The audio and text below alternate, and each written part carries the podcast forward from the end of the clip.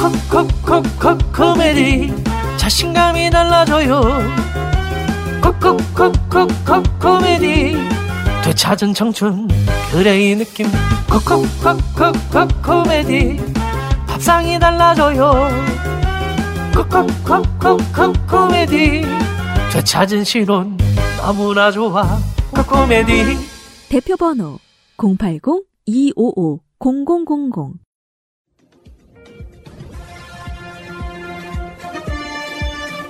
꼭 알아야 할 어제의 뉴스 이재명 더불어민주당 대표가 윤석열 대통령에게 민생 영수회담을 제안했습니다.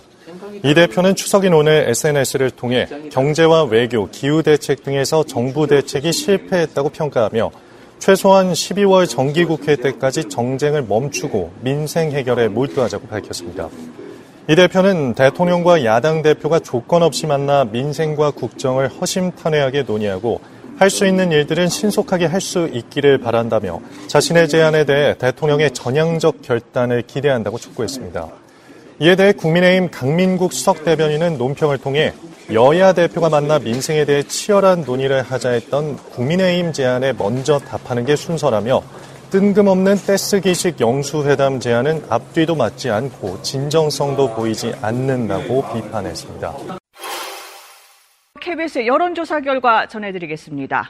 정부가 독립운동가 홍범도 장군의 흉상을 육군사관학교 밖으로 옮기려는 데 대해서 63.7%가 동의하지 않는다고 답했습니다. 국방부가 독립운동 업적과 별개로 소련 공산당 이력 등을 들어 추진 중인 홍범도 장군 육군사관학교 흉상 이전.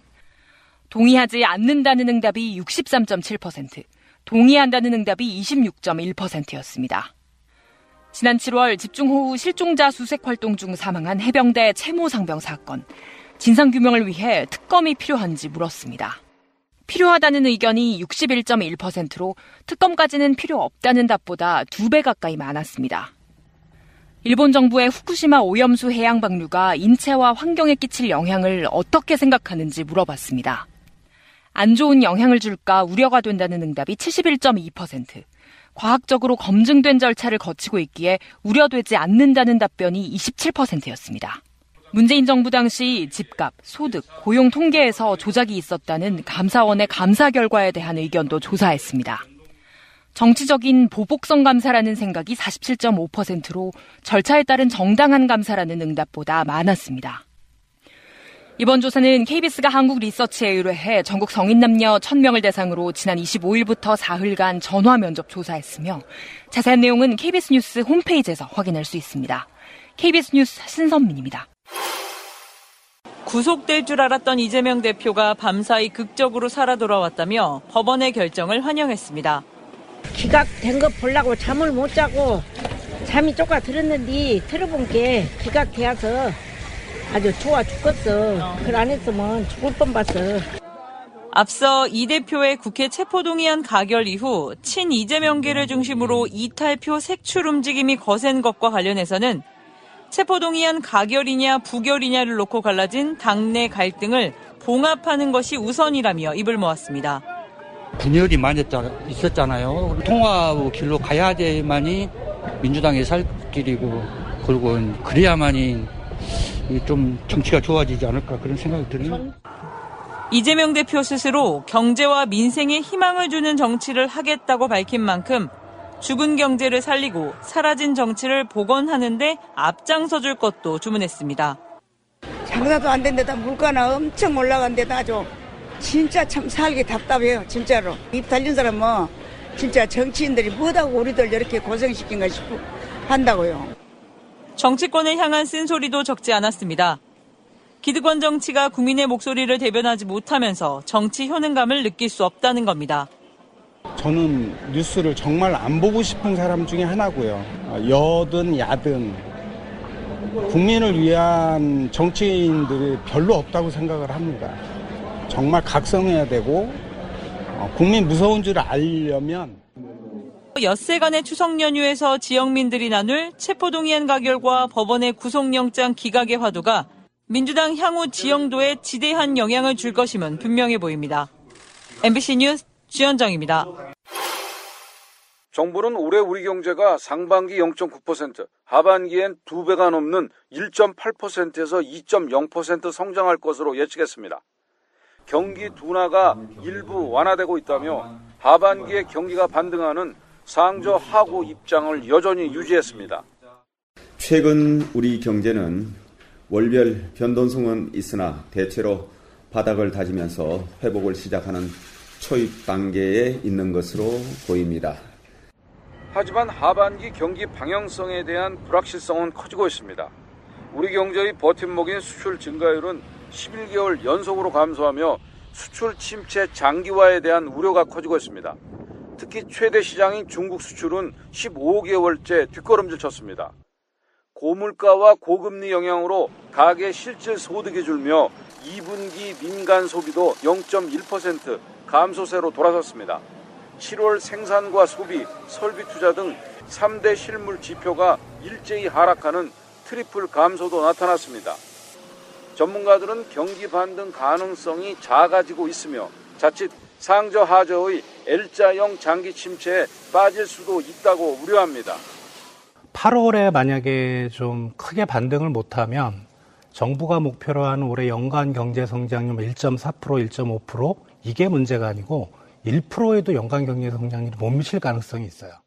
앞으로 최대 변수는 중국 경제 회복과 국제 유가가 꼽히고 있습니다. KDI는 중국 경제가 부동산 기업의 금융 불안 등으로 경기 하방 위험이 확대되고 있다고 평가했고 OECD는 올해 중국 경제 성장률이 애초 전망보다 0.3%포인트 하락한 5.1%에 그칠 것으로 예측했습니다. 국제 유가 오름세도 경기 회복에 큰 부담 요인입니다.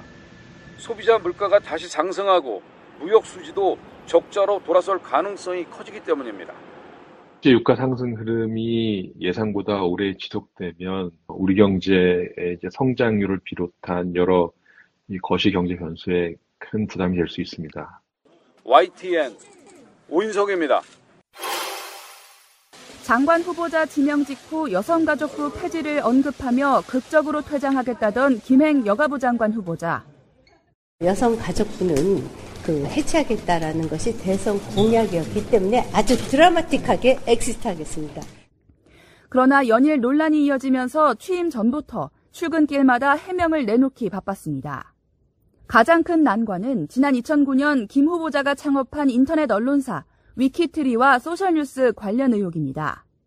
청와대 대변인 재직 당시 회사 주식을 처분해야 했는데 본인과 배우자 보유분을 신우이에게 팔았다가 다시 사들이면서 이른바 주식 파킹 의혹이 불거졌습니다. 신우이는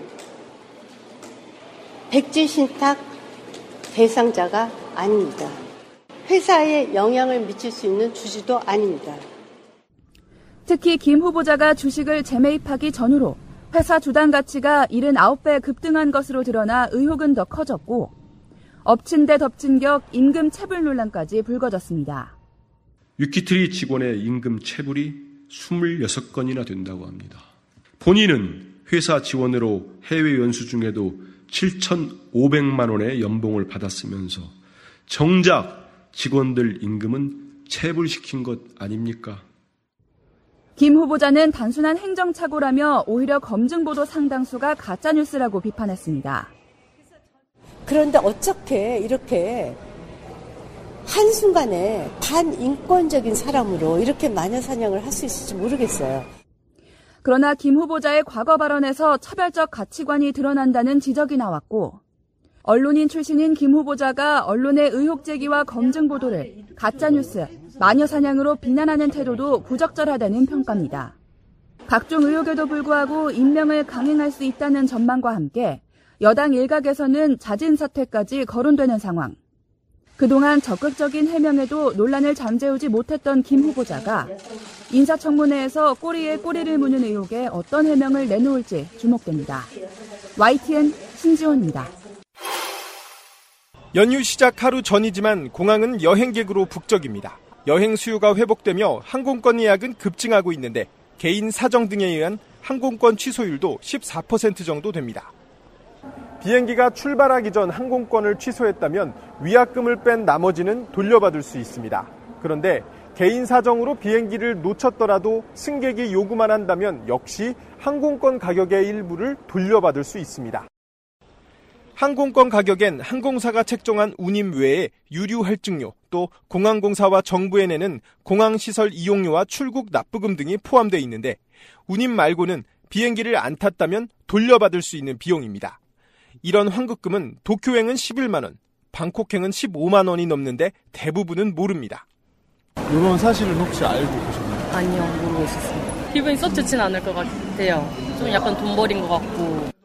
항공사는 1년이 지나면 이 돈을 잡수익으로 편입시켜 왔는데 지난 10년간 이 명목으로 대한항공 등 국내 10개 항공사가 챙긴 수익만 6,200억 원이 넘습니다. 가장 큰 피해자는 고객들 아니겠습니까? 지금부터라도 고객에게 적극적으로 홍보를 해야 됩니다. 국토부는 뒤늦게 환불 실태에 대한 조사와 함께 개선 방안을 마련하기로 했습니다. SBS 안상우입니다. 산삼 순백 광고입니다. 행복한 산삼 순백 광고 시간입니다. 온라인 6,000개 이상의 구매 후기와 만점에 가까운 평점을 확인해 보세요. 좋을 수밖에 없는 이유가 있습니다. 첫째, 품질이 압도적입니다. 산삼의 본향 지리산에서 왔고요. 국내 유일 순 100% 산양산삼 추출액입니다. 사포닌 함량도 엄청납니다. 한 병에 무려 43mg이나 들어있거든요. 유사 상품은 12mg 전후로 들어있는 있습니다. 둘째, 고객 서비스가 남다릅니다. 고객의 요구에 no라는 말은 산삼 순백에는 존재하지 않습니다. 그래서 단 한 건의 불만 사례도 남아있지 않습니다. 셋째, 파격적인 조건으로 드립니다. 39만 원에 one plus one 두 박스에 추가 증정품으로 무려 산삼시대 한 박스. 여기까지 추가로 드리는 건 아무나 할 수 없는 조건입니다. 품질, 서비스, 가격이 타의 추종 불허입니다. 지금 경험해 보세요. 무기력해지기 쉬운 여름 산삼순백으로 관리하세요. 산삼순백 구매는 새날마켓에서 유사품이 나돌고 있으니 혼동하지 마시고 꼭 새날마켓에서 산삼순백을 확인하세요. 뭐저 제품 좋은 거는 지금 화면에 다 보고 계시지만 정말 좋은 최고의 제품입니다. 60만 원짜리 39만 원에 one plus one 거기다가 다른 사은품까지 주시는 이벤트인데요. 지금 주문하셔도 오진 않습니다만 자, 이거 지금 주문해 두시면 명절 연휴 끝나고 배송 받으실 수 있습니다. 자, 코어류신 PPL입니다. 간편한 근육 관리를 선물하세요. 코어류신 광고입니다. 코어류신이 추석 이벤트를 진행합니다. 이벤트 기간 중 구매 고객 1000명을 추첨해서 코어류신 협력사 한미양행에 건강기능식품을 보내드립니다. 침향원, 밀크시슬, 유산균 등 우리 가족 건강에 도움이 되는 추가 선물로 준비했습니다. 코어류신은 간을 거치지 않고 근육으로 바로 흡수되어 근육 행성을 촉진하는 고함량 류신과 퀄리코트 인증 프리미엄 단백질이 균형 있게 배합된 건강식품입니다. 코어류신 하루 두 알이면 귀찮게 많은 양의 단백질을 섭취하지 않아도 효과적인 단백질 섭취가 가능합니다. 만병의 근원인 근감소증에 취약한 어르신들 선물로 매우 좋습니다. 합리적이고 편리한 2 플러스 1 정기 배송 선물 적극 추천드립니다. 검색창에 코어류신을 검색하세요. 네, 고어류신 검색하시고 저 사이트 들어가셔서 구매하시면 되는데 이 추석 이벤트가요 다음 주 수요일까지예요. 그 다음 주 수요일까지는 주문하시면 이 이벤트대로 어, 제품들을 보내준다 이런 얘기예요. 유신 간을 거치지 않는 유신과 단백질을 합성해놨더니 운동 조금만 하면 근육이 붙더라. 근감소증 예방에 최고입니다. 자, 코어 유신 구매해 보시고요.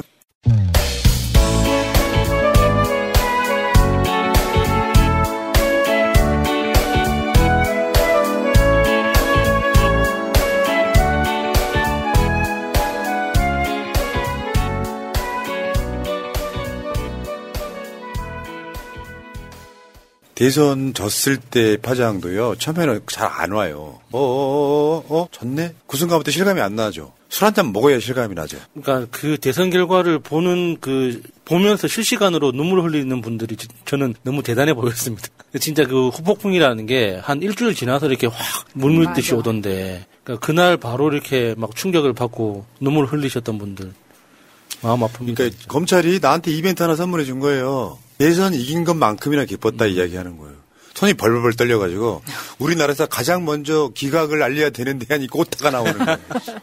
그러니까 이게 요즘 들어서 그러니까 실시간 동시 접속자 숫자가 굉장히 크게 늘어나고 있잖아요. 그게 이제 사람들 입장에서 이제 희망이 보이기 시작하니까 진짜 눈에 보이는 어떤 희망의 증거가 눈에 보이니까 정말 기쁜 마음으로 달려오시는 것 같아요. 맞습니다. 그게 기쁜데 그래서 엉엉 우는 게 되는 것 같아요. 네. 기쁜데 막 컨트롤이 안 되면서 입을 입에서 막 우는 소리가 나오는데 아 이씨 이거 아이크림 비싼 건데 막 이러면서 눈물이 안 멈춰가지고 그래서 어제도 제가 자기 전에 술 한 잔 먹고 잤습니다. 그, 저, 누가 가끔씩 어쩌다 보면 이렇게 비싼 술이라고 줄 때가 있어요. 네. 그 냉장고 아무리 봐도 없어서 책장 안에 있는 술 하나를 꺼냈어요. 독한 거. 노란 거. 어, 그렇지, 노란 거.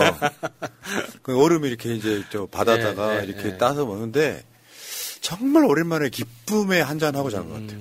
자, 알겠습니다. 자, 재밌는 짤. 그 전에, 아, 저 청년이죠. 엄청 청년. 데모크라시 03님. 지- 기각 소식 보고서야 기쁘게 잠들었습니다. 이제 반격입니다. 이재명 화이팅, 새누 화이팅. 지금 그렇게 늦게 자면 키 안 커요. 자, 수현님. 다시 새벽에 길을 떠나며 젖은 눈으로 등 뒤를 바라본다. 내 등 뒤에 그대가 있어 나는 나아갈 수 있으니 이잼, 비가 있어요. 더 힘내세요. 하셨습니다. 수현님 고맙습니다. 우리 저, 저 이재명 대표 영장 기각된 기념으로 악플 단 사람들 다 대사면해 줄까? 문제는 못 찾아요. 뭐 찾지? 자, 권오기님. 총알 다섯 발 장전 완료. 이번 추석엔 기관 단총 구매 예정입니다. 이분 구속되시겠는데? 어제 속 탄 거 생각하면 싹 쓸어버려도 시원치 않네요. 새날은 언제나 옳다. 새날 식구들 행복한 추석 되세요. 하셨습니다. 감사합니다. 감사합니다. 아까 처음에 공지해드렸던 것처럼, 오우, 새날 정보방이 드디어 4,000명을 넘었네요. 이, 이 방송 중에만 새날 텔레그램 정보방으로 지금 몇 분이 오신 거야? 거의 한 200분 정도 오신 거네요. 저 감사합니다. 안에 검찰도 있다고. 알지. 지금 검찰도 있고 국민의힘도 있고 많아요. 국정원도 있다고 소문이 들었는데. 그래 내가 가끔씩 이야기 써요. 우리는 가짜뉴스 살포하지 않아요. 이렇게. 자, 구독자분들도 지금 여러분들이 한 두세 분만 더 해주시면 이제 83.4만 명 되겠습니다. 구독 좀 부탁드리고. 채널 구독. 방송 중간에 어, 좋아요도 좀 부탁드리고. 네, 좋아요도 뭐. ARS도 괜찮고 뭐다 좋아요. 뭐 상관없습니다. 아, 네, 습관의 힘님 감사드리고요. 음. 지금 텔레그램 접속이 안 된다고 하셨는데 비번이 안 온다고. 음. 어, 그러면 저, 저, 저 전화번호 있잖아요. 저 거기에 아마 스팸 처리됐을 가능성이 매우 높아요. 아, 네. 네. 한번 찾아보시기 바랍니다. 자, 시작하겠습니다. 재밌는 짤로 갈게요. 잊지 않으셨죠? 하트를 꼭 눌러주세요. 오늘도 감사합니다. 재밌는 짤 시간입니다. 이게 의원총의 모습이에요. 얘야 무슨 뭐 저 저 저 총수 개표 방송이냐?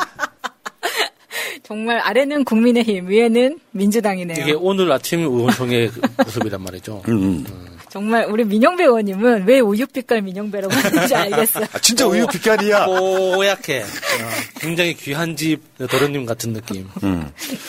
어제 그 민영배 의원이 이재명 대표 이제 마이크 잡고 이야기할 때 바로 옆에 있었거든요. 그 내가 그랬어요. 위치 선정 잘하셨던데요?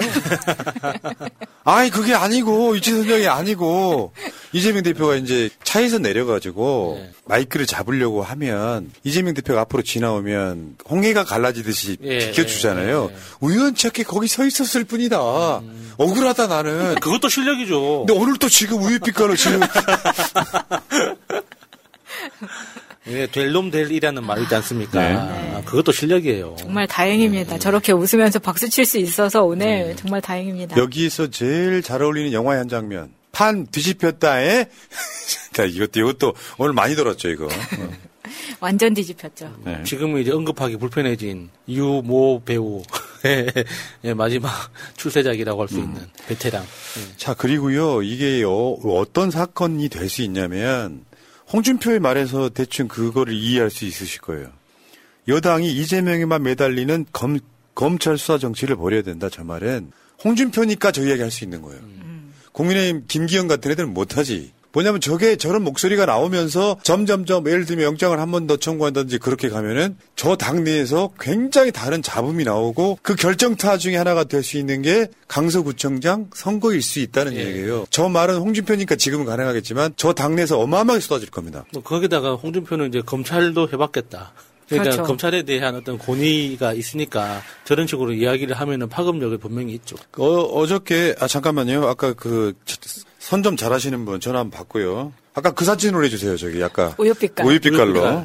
예, 안녕하십니까. 우유빛깔 민영배 방송 중인데, 좀 연결 한번 해드릴게요.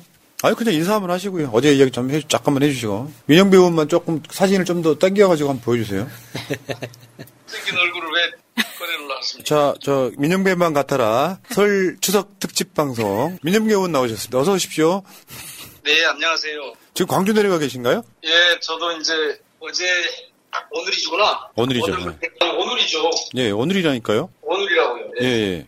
오늘 그렇게 역사적인 기각 판정이 났으니까 예. 저도 와서 이제 제, 제 지역구도 좀 둘러보고 인사드리고 해야 될 거 아닙니까? 그 전에는 말씀드렸듯이 예. 아예 낯, 낯을 들 수가 없어 오지를 못했다니까요. 아, 그렇죠. 돌 맞을까봐. 아, 이제 왔습니다. 예. 근데 와서 오늘 이제 이렇게 만나보니까 대부분 뭐라 그러시냐면 고생했다는 말을 이번에 많이 하시대요. 전에는 주로 만나면 좀잘좀 싸워라 이 말씀 많이 하셨거든요. 네. 근데 오늘은 고생했다를 여러 번 들었습니다. 아. 네. 어제 현장에서도, 그러니까 어제가 아니- 아니지. 생각해보면 자고 일어났다고 어제 있는 건 아니잖아요. 오늘 새벽에. 아 오늘 새벽 아또또 어, 그랬네. 오늘 아니 저는 새벽에. 못 잤어요 아직 잠을. 아, 그러셨을 것 같아요. 네. 그러, 그렇다고 새벽 5시 전화하시는 건 좀. 근데, 예, 제가 제일 먼저 기각 소식을 들은 게 네. 이 새날의 정보- 소식에서 들은 거예요. 새날 정보방, 예. 네, 그래서 오 이 시간까지 지금 저 방송하고 있구나. 그래가지고 음. 한바탕 이렇게 이제 그 모든 과정이 끝난 다음에 제일 먼저 제가 전화를 드린 게 바로 음, 네, 아, 그러셨구나. 훈아님이었어요. 그때 저 샤워하고 있었는데. 아, 집- 집에. 들어가가지고. 신세가 저보다 좀 낫어. 그럼요. 시- 신세가 저는 올랐죠. 그때 예. 이제 집에 그 숙소에 들어가서 이제 들어가려고 하는 판이고 예. 잠을 자면 의통에 못 나오겠더라고요. 예.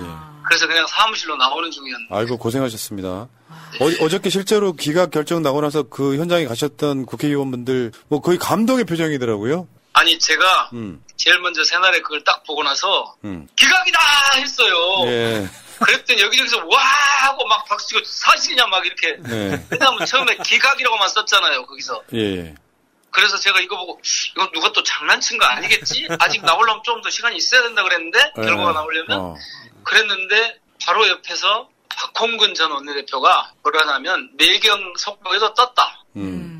그래서 아 새날에 한발 빨랐구나 그러고 제가 맞아요. 진짜 제일 빨라요. 다시 한번 그랬더니 박수치고 환호하고 그랬죠 아이고. 어쨌건 기쁘시고요. 저 홀가분하게 이제 저 기쁜데 지- 예. 얼척 없는 얘기를 제가 들어서 또 뭐 무슨 얘기예요? 아니 그 가결파들 중에 일부가 아, 예. 내 덕인 줄 알아 우리 덕인 줄 알아라 우리가 가결 쓰고 그런 줄 알아라 그런다잖아요 이미 한번 때려 드렸습니다. 어. 아 그랬어요? 예. 그러면 저는 더 보태지 않겠습니다 예, 알겠습니다. 그 명절 가능하면 좋게 봐보려 했더니 안 되거든요 예, 명절 잘 지내시고요. 저 도- 끝나고 돌아오셔가지고 저 더 더 깊은 이야기 하도록 하겠습니다. 예. 다음 주에는 제가 암만 해도 연휴가 아직 안 끝나서 예, 알겠습니다. 예. 가기가 좀 어려울 것 같습니다 예, 표를 못 구하신 걸로 근데 할게요. 어. 우리 그 새날 구독자 여러분 시청자 여러분 예, 이제부터는 단결 투쟁만이 살 길이고 예. 이재명 대표 중심으로 똘똘 뭉쳐가지고 저 검찰의 공격을 이제부터 무력화시키고 막아내야 됩니다. 알겠습니다. 지금까지는 제 방식이 대중적으로 잘 받아들이지 않았고 특히 의회 내에서는 국회 내에서는 안 받아들여졌는데 예. 이제부터 좀 세게 갈 것 같고 오늘 당장 새로 뽑힌 홍익표 원내대표가 오늘 의총에서 딱 뭐라고 하냐면 윤석열은 사과하라 한동훈을 파면하라 이렇게 딱 첫 일성을 냈거든요. 안 조금 받아주면요. 분위기가 달라진 것 같죠? 의원님, 예. 그걸 안 받아주면요. 우리가 기다리는 건 그 다음 이야기예요. 그럼요. 그러면 탄핵으로 가야죠. 그렇지! 예. 탄핵! 근데 그렇게 갈 기세예요, 지금. 아, 그래요? 음. 알겠습니다. 파이팅! 예, 저, 추석 잘들 세시오. 예. 예, 한가위만 같으세요. 예, 예, 예, 예. 오늘 방송 준비를 하지 말고, 뭐, 정청래 의원이든 박찬대 의원이 전화 연결이나 할 걸 그랬다. 어, 재밌다, 헐 재밌다. 이 의원님들이 보니까 일반 지지자들보다 더 약간 아기 같은 게 있어. 자, 알고요. 계속 한번 가봅시다. 어쨌건 민주당하고 국민의힘 분위기는 그거였고요. 그 다음에 뭐였냐면, 얘네들이 국민의힘이 이번에, 와, 국민의힘들 그, 저, 국회의원들한테 돌리는 거 있잖아요. 이재명 구속영장 기각 후속해가지고 법원 결정의 부당성을 강조해라라고 강조 사항이 내려와요. 와. 저런, 뭐저 저 정도는 뭐, 이제 뭐 예상 가능한 내용이어가지고 여론전이 매우 새롭진 중요. 않네요. 예. 국회 정상화 압박. 뭐 그렇게 해서 그렇다고 해서 국민의힘이 할 수 있는 게 뭐가 있습니까? 음. 와, 저 어떻게 진짜 후한무치한 세력입니다. 결국에는 그 윤석열 눈치 보느라고 지금 할 말도 제대로 못 하고 더 봐봐요. 여론전이 매우 중요. 국회 정상화 압박. 지금 민주당 국회로 돌아와라 이런 얘기 아닙니까? 오늘 청문회 하던데 신원식이 다음 잘 볼게요. 나 어저께 밤에 제일 빵 터진 거 이- 오늘 새벽에 이재명 구속유장 기각에 국민의힘 개딸에 굴복한 법원. 하 나 저 정도 되면요 저거는 정당이라고 보기 어렵죠. 아니 가장 많은 율사를 데리고 있는 당에서 지금 법원을 저렇게 무시하고 공격해도 되는 겁니까? 저건 뭐냐면 개딸 타노스설. 개딸이 법원까지 움직일 수 있는 우리의 개딸. 감사합니다. 아, 나도 개딸하고 싶다. 근데 개딸이라고 해서 가서 봤더니 아저씨들이 너무 많아. 그러니까 나도 개딸이 될 수 있는 것 같아요. 어저께 밤에 새벽에 이제 저 각 당 반응을 보면 자기 전에 본 건데 개딸에 굴복한 법원 하니까 아 그냥 니들은 쓰레기구나. 니들 왜 사니 이런 생각이 들더라고요. 정말 댓글 반응들도 다 무슨 알바가 뭐 어떻게 손을 쓸 틈이 없이 전부 다 비웃는 댓글이 대부분이었습니다. 저 정도 논리로 나가면요. 개딸이 윤석을 당선시켰다까지 간다 이제. 난 봐봐. 아 이재명을 스타로 만들려고. 그렇지. 고난의 길을 보내갖고 역대급으로 막 개헌해가지고 대통령 4년 중임제 해가지고 그러기 위해서 윤석열한테 5년 먼저 주고 그래놓고 못하는 거 보고 2년 만에 탄핵시킨 다음에 개헌하고 나서 이재명을 4년 중임시켜서 8년 동안 써먹자라고 하는 아유, 어마어마한 계획에 의해서 만들어졌다고 쓸 거야 이 개새끼들아. 다 계획이 있어 우리는. 에이, 에이, 진. 다음 절 한번 볼게요. 여기 위키백과인가요? 나무 위키. 나무 위키. 내가 저거 저거 저- 공감해서 갖고 온 게 아니라 저거 혼낼라 그러는 그렇죠. 거야. 일국의 법무부 장관한테 병신이 뭐냐. 이- 그건 아니죠. 저건 저거 빨리- 나쁜 거지. 빨리 수정합시다. 병신이 뭡니까 병신이. 저거 하지 마. 아니 저 명신인 줄 알았어 처음에는. 잘못 썼나 보네. 이거 우리 공감해서 갖고 온 게 아니에요. 이거는. 병신에 점 두 개만 찍으면 병신이 되잖아요.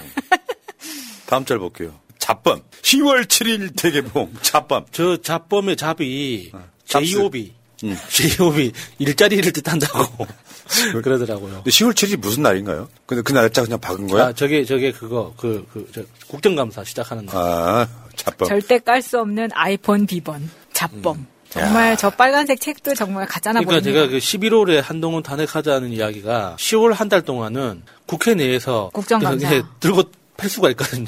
어. 국정감사장이 불러다가 일단 거기서 이제 한번 시원하게 때리고 나서 이제 국정감사 끝난 다음에 음. 11월 딱 초에 뭐 탄핵하면 바로 이제 4월 총선까지 음. 네, 헌법재판소에서 가져갈 수 있다 이거죠. 절대 깔 수 없는 아이폰 비번 차범 갑시다. 자 다음에 어제 어제 새벽 어, 오늘 새벽에 아 헷갈려. 오늘 새벽에 조선일보 헤드라인이에요. 생환한 이재명 가길파 피해 숙청 들어가나 아무튼 수준 떨어지는 거는 저 조선일보는 내가 보기 진짜 언론이라고 보기 힘들어요.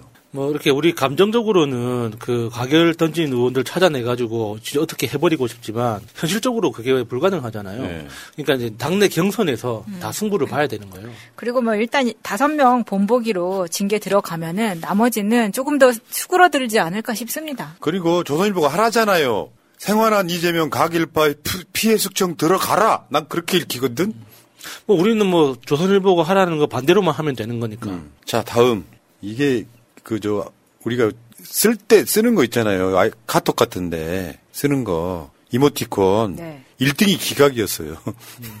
1등이 기각이었어. 아, 이런 이모티콘이 있었네요. 네, 1등이 기각이었습니다, 기각. 그리고 2등도 지금 3등? 아, 그 기각 전체 카테고리 다 들어있는 거구나. 아, 기각, 기각되었습니다. 기각, 기각, 기각. 이야, 4시 반 기준에 음. 뜨는 키워드가 기각이라니. 야 놀랍다. 그 다음 절 한번 볼게요.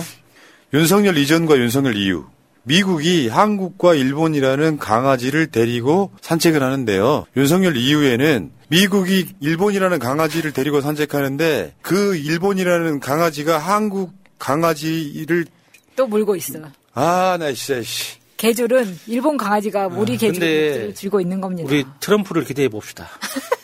어쩔 수가 없습니다.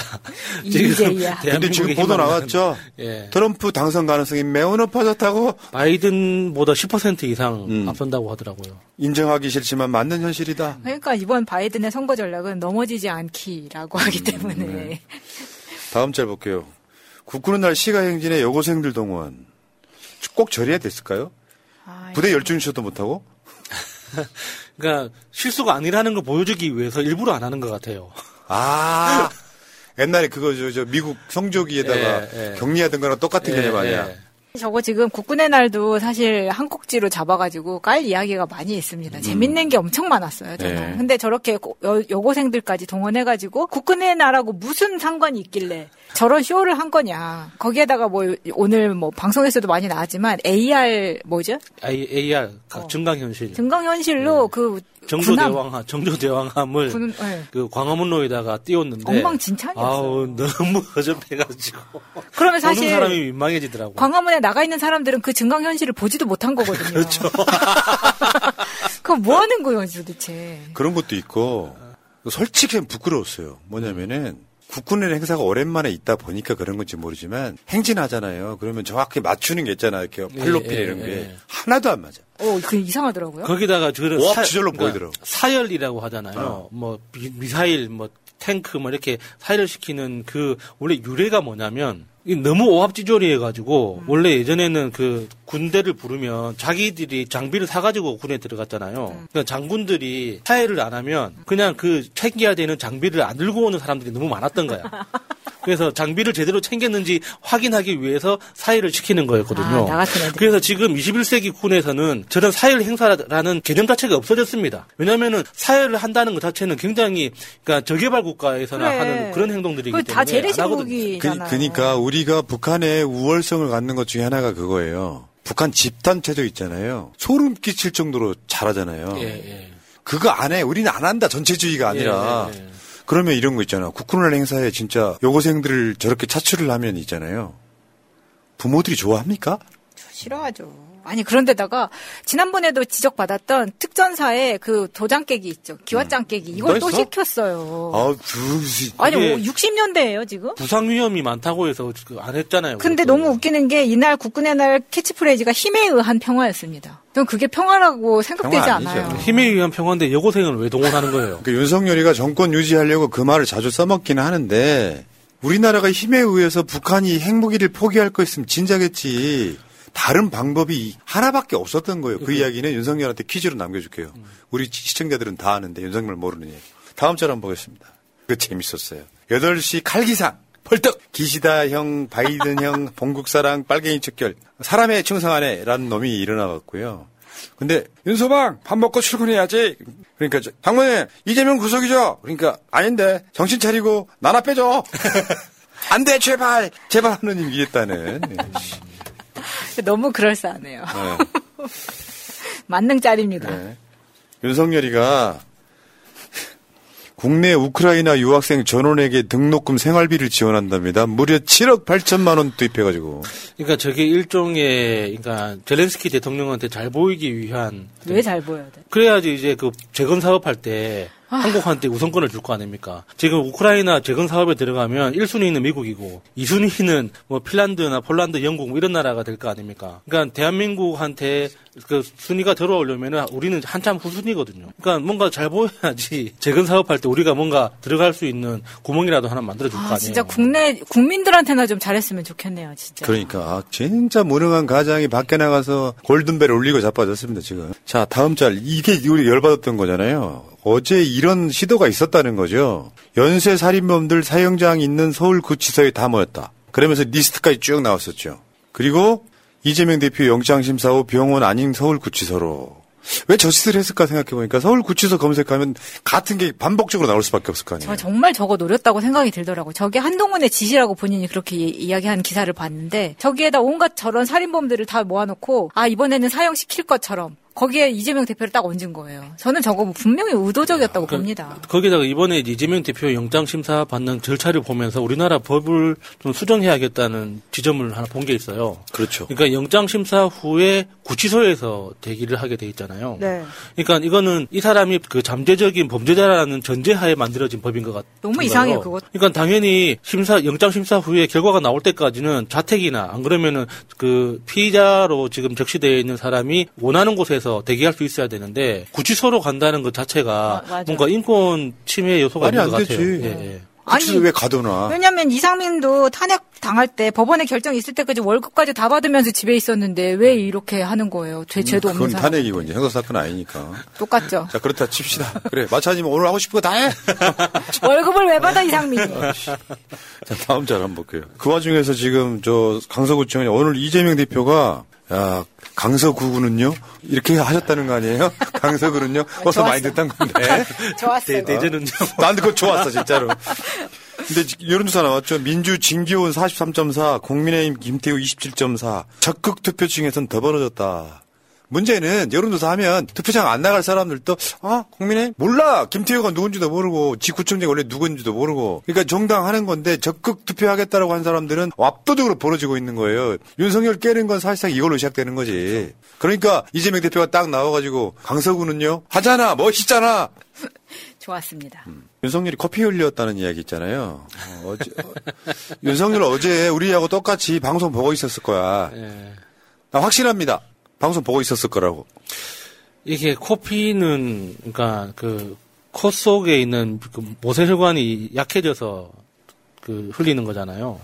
그러니까 혈압이 너무 높아졌거나 혈관이 많이 약해졌거나 둘 중에 하나인데 그러니까 지금 윤석열의 경우에는 두 가지 다가 동시에 작용한 것 같아요. 아, 근데 지금 의학적인 이야기 하려고 그런 게 아니라 어제 그 아니 오늘 새벽에 그거 보고 쌍코피 터졌다는 이야기를 해드리려고 그러는 거예요. 그랬을 거다. 아. 어. 넘어가. 기각 자, 쌍코피. 음. 어제 이재명 대표 영장 기각되기 전에 제일 많이 돌았던 짤입니다. 이게. 이제 법원에 출석할 때 우산 쓰고 혼자 지팡이 짚고 가던 모습에 뭐라고 쓰여 있냐면은 하, 당신이라는 칼날 앞에 맹세하노니 당신의 지팡이가 되어드리겠습니다. 반드시 다시 돌아오실 겁니다. 양혜웅의 기도 중에서 전날 입장할 때 들어갈 때 이제 우산을 혼자 쓰셨잖아요. 근데 그 우산이 너무 무거워 보이는 거예요. 그 우산을 들 힘이 있었을까? 전날 오전에 미음 아주 조금 먹고 거의 24시간을 저 안에 있었던 거죠. 그렇죠, 그렇죠. 그러니까 너무 힘이 없어서 정말 나올 때는 솔직히 휠체어가 아니라 저는 119 불러야 된다고 주장을 했었거든요. 근데 그 주장은 받아들이지 않았을까요? 그러니까 그더 극적으로 몰아갔어야지. 참 여기까지. 자 그리고 어 푸나님 지금 지인들과 함께 한잔하는데 건배사가 각 기각 기각입니다. 자 한번 해봐요. 자 잠깐만 야수님. 자 기각 기각. 기각. 아, 간만에 웃음소리에 찬잔하네요. 새날 응원합니다. 자, 새날팀 여러분 즐거운 추석 되세요 하셨고요. 감사합니다. 지금 차곡차곡 모아놓으면 우리 집 한 채 샀겠는데. 어, 자, 새날님 모두 모두 해피 추석요 고맙습니다. 자, 입으로 가겠습니다. 지희야, 요즘 우리 부모님 근감소증이 걱정이야. 나이 들수록 근육 관리가 중요하다는데. 중요하죠. 근육이 줄어드는 게 각종 노인성 질환의 원인이니까요. 그래서 단백질 섭취가 중요해요. 근데 단백질 챙겨 먹기 귀찮잖아. 그럼 코어 류신을 선물해 보세요. 코어 류신? 코어 류신은 근육 합성의 핵심 성분인 류신과 프리미엄 단백질을 먹기 편하게 배합한 건강식품이에요. 하루 두 알이면 충분하네. 나도 운동할 때 먹어야겠다. 맞아요. 근육 관리는 지금부터 해야 돼요. 정기 배송 신청하면 2 플러스 1 할인 혜택 있네. 지금 바로 코어 류신을 검색해 보세요. 한동훈 탄핵 사유 두 번째예요. 지금 그 올라오는 족족 이상한 놈 올라오잖아요. 네. 민정수석을 없애고 인사검증을 누가 하고 있지? 법무부로 넘어갔잖아요. 그러니까 인사검증 배우겠다고 미국 갔다 왔던 한동훈이가 인사검증을 안 한다는 의혹, 인사검증이 아니라 다른 걸 하려고 하는 의혹이 심증이 굳어지는. 음. 거기다가 지금 그 미국에 그 출장 갔을 때 그 썼던 출장비 내역 공개하라고 법원 판결 나왔거든요. 법원 그 판결 나온 지 한 달이 넘었는데 아직까지 안 하고 버티고 있습니다. 이번에 반드시 한동훈이 스스로 사퇴 안 하면 탄핵시켜버려야 돼요. 그 이유 말씀드리는 거예요. 봐봐. 최근에 저런 재활용도 안 되는 쓰레기를 대법원장 후보에 이런 얘기 나올 예, 정도로 예. 심각했잖아요. 이균용. 뭐 김현장 인턴 논란부터 시작해가지고 온갖 심지어 얘는 이런 거야. 이균용이 그랬다는 거예요. 일제 영향으로 우리나라 문화재 잘 보존됐다 취지로 말했다. 일본이 우리나라 문화재 잘 보존했다는 거야. 일본 국민은 우수한 민족이라고 발언하기도 했다는 거예요. 이건 말고도 많잖아요. 지금 뭐, 뭐, 저, 무슨, 저, 증여세, 다, 달류라든지, 다, 다 처갓집에서 한 거다, 이렇게 이야기하는. 그럼 뭐야? 이런 사람을, 이 사람이 고등법원장 하고 있는데 윤석열 취임식까지 갔는데 왜 갔냐 그랬더니 집이 서울이라. 집에 가려고. 아유 정말 한심한 사람 저것도 빨리 없애야지. 뭐 한동훈이 지금 저렇게 나대고 있는 것도 저런 이균용 같은 대법원장을 뽑아놨기 때문에 법에 적용해야 되는 거예요. 오늘 정경심 교수님 나왔지만 지금 이균용한테 적용해야 되는 우리가 억울하게 생각하는 점들 많이 있지 않습니까? 저번에 이 사람 청문회 할 때 민주당 소동용 의원이 똑같은 기준이라면 조국 장관처럼 압수수색 해야 되는 거 아니냐라고 할 때 움찔하더라고. 왜 압수수색 안 하는지 진짜 이상합니다. 어. 봐봐요. 그러니까 지금 민주당에서 뭐 재산 신고 누락 의혹이나 여러 가지 그러니까 뭐 법원 판결 근거에서 뭐 대법원장 자격이 없다 이런 식으로 이야기를 하는데 정확하게 그러니까 동의하지 않을 거다. 그러니까 이게 임명 동의안 안건으로 올라오면 민주당은 반대표 누를 거다라는 걸 확실하게 이야기를 해야 됩니다. 그래야지 이걸 가지고 이렇게 우리가 그러니까 다른 법안들하고 거래라도 할 수 있는 거죠. 당론으로 해요. 후보자 및 가족 보유 비상장 주식 9억 9천만 원 미신고. 2018년 이전 배당금 내역 미신고. 부산시 명장동 땅 농지법 위반 의혹. 경주시 내, 내남면 유지 등 부동산 투기 의혹. 유학 중인 자녀 해외 재산 친고 누락. 다음에 성폭력 가정폭력 범죄 감형 판결. 2020년 아동 성폭행금 A씨 항소심서 감형. 2020년 스토킹 살해범 B씨 항소심서 감형. 2020년 배우자 살해범 C씨 항소심에서 감형. 그리고 윤석열의 친구 친구 그리고 공무원 노조 다면 평가에서 8차례 최하위한 꼴등 꼴등. 이게 문제는 오늘이 얘를 비판하려고 하는 게 아니라 한동훈 비판하려고 하는 거예요. 인사 검증 하냐? 결국 인사 검증 실패한 거 아닙니까? 이게, 이게 처, 처음이에요? 그러니까 지금 우리나라 정부 인사를 검증하는 기, 그 구조 자체가 일단 그 법무부 그 인사, 정보 관리단 뭐 음. 거기서 먼저 검증을 하고 그러면 이제 공직기관 비서관 뭐 거기서 또 검증을 하고 이렇게 3단계로 하잖아요. 네. 근데 재밌는 건그 3단계의 수장들이 다 검사들이라는 맞아요. 거예요. 거기에서부터 문제가 있는 거죠. 그러니까 우리나라 검사들이 얼마나 엉망진창이고 실력이 없는지 여기서 보여주는 예. 겁니다. 구멍이 이렇게 많다는 거예요. 근데 돈은 그렇게 쓰고 미국 가서 FBI한테 인사검증 시스템 배워가지고 온다고 했는데 이 모양이면 견책 받아야 되는 거 아닙니까? 징계해야 되는 거죠. 아, 그러니까 인사검증 자체가 사실상 없다고 보는 게 맞죠. 만약에 민주정권에서 이런 상황이 벌어졌으면 야당 어떻게 했겠어요? 당연히. 그러니까 한동훈이 자기 입으로 한 말도 있잖아요. 그러니까 인사검증 관리단 처음 만들 때 국회에서 너무 논란이 심하게 일어 나니까 이게 인사 검증에 실패하면 어, 내가 책임, 그러니까 한동훈 장관이 스스로 책임지는 때가 오지 않겠습니까? 이런 식으로 이야기를 했었거든요. 근데 지금까지 인사 실패 사례가 뭐 이균용 이 사람이 처음은 아니지 않습니까? 지금 뭐 김행 후보자도 그렇고 신원식도 그렇고 뭐 재산이면 재산, 역사인식이면 역사인식 엄청나게 많은 그 문제들이 있는 인사들을 발탁을 해놓고도 지금 한 번도 책임진 적은 없습니다. 그러니까 문제는 이게 국가 시스템을 망가뜨리는 건데 좀 더 정확히 말하면 인사 검증은 없다. 형식적으로 한다. 문제는 인사권자 그게 한 명일지 두 명일지 모르겠는데 인사권자가 내리꽂으면 무조건 통과시킨다. 이 과정에 있다고 저는 봐요. 아니 대법원장을 친구를 임명하는 새끼가 전 세계에 민주국가에 이- 가능한 얘기예요? 그러니까 지금 뭐 비서관실에 있는 애들도 다 내 친구나 후배 이렇게 하다 보니까 우리가 일반 국민이 검사들 이름을 왜 알아야 됩니까? 근데 인사검증 시스템에만 나오는 검사들이 이원모, 복두규, 한동훈, 이시원 다 아는 놈들이구만 이렇게 나오는 그러니까. 거예요. 자, 대법원장 후보도 역대급 부적격이야. 근데 이 중에 이제 가장 화제가 되고 있는 게 우리 관종 김행이잖아요. 최악 중에 최악이야. 파면 팔수록 이거 이거 장관 후보자가 아니라 수사 대상자라는 이야기가 돌 정도 아닙니까? 그러니까 그 박근혜 정부에서 그러니까 저 청와대에 들어간 경력 이외에는 이후에 이제 다시는 공직을 할 거라는 상상을 못 했던 것 같아요. 그러니까 내가 다시 뭐 장관이나 어떤 공적 영역에서 어떤 임명직으로 일을 할 거라는 생각을 못 한 상태에서 그 살아온 왔다는 딱 이렇게 느낌이 확 들잖아요. 김행은 보면요. 그러니까 지금 마차님이 제일 부러워하는 거 있잖아요. 이게, 이게 되는 거였어, 이런 거 있잖아요. 맞아. 그 모든 걸 다 했어. 청와대에 들어갔어. 위키트리에 광고 몰아주는 거야, 정부가. 야, 특히 비상장 회사가 비상장 회사의 주식 가치가 막 80배씩 뛰는 거 있잖아요. 이거 이제 꿈의 직장이거든요.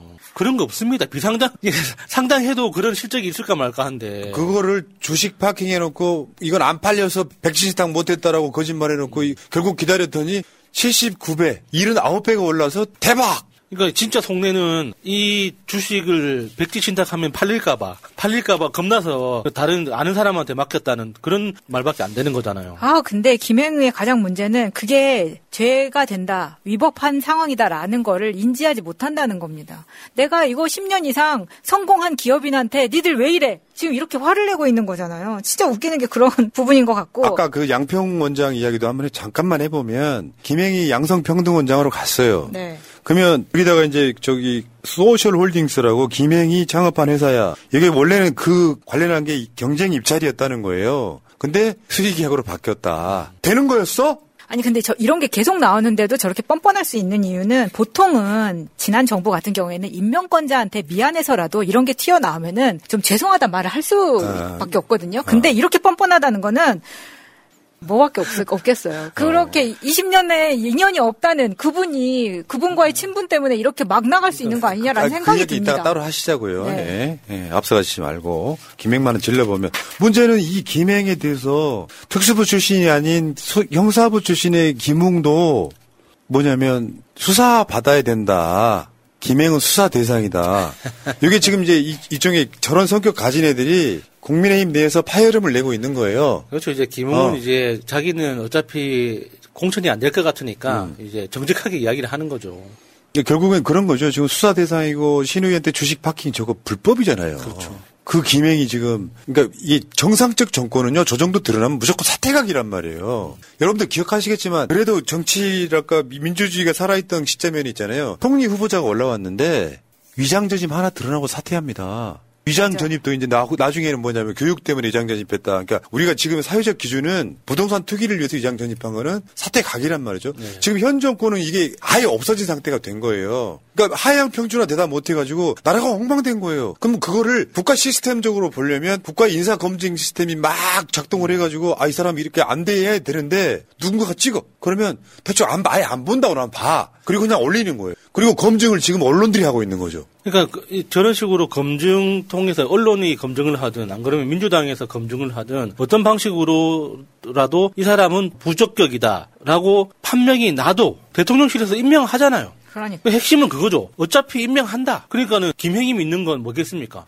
너희들이 백날 떠들어봐라. 나는 임명된다. 이거 이거 아닙니까? 예. 어, 한동훈이 결국 인- 인사 검증 시스템이 어떻게 되냐면요. 청와대 내 인사 비서관 있잖아요. 이 사람들이 일단 한번 거르고 그러니까 낙점을 해가지고요. 제대로 된 시스템은 한동훈의 인사 정보 그 법무부의 시스템이에요. 지들 말에 의하면 거기다가 한번 뜨르륵 뜨르륵 검증을 한다는 거잖아요. 네. 그걸 다시 올립니다. 대통령실로 그 구조라면 실질 인사 책 인사 저 검증 책임은 법무부에 있는 거예요. 예. 한동훈이 탄핵돼야 될 두 번째 이유가 이거라는 거예요. 그러니까 인사정 인사정보 관리단 이름도 씨, 하여튼 인- 인사 그 검증하는 기능을 법무부에 가지고 올때 원래 대통령실에 있던 민정수석실을 폐지하고 그 민정수석실 기능을 법무부로 이관을 했지 않습니까? 여기에서 사람들이 하나 깜빡하고 있는 게 그 당시 그러니까 인사 검증을 위해서 경찰에서 진행하던 평판 조회나 국정원에서 진행하던 여러 가지 그 정보 그 활동들 있지 않습니까? 그 기능까지 법무부로 법무부로 다 가져왔던 겁니다.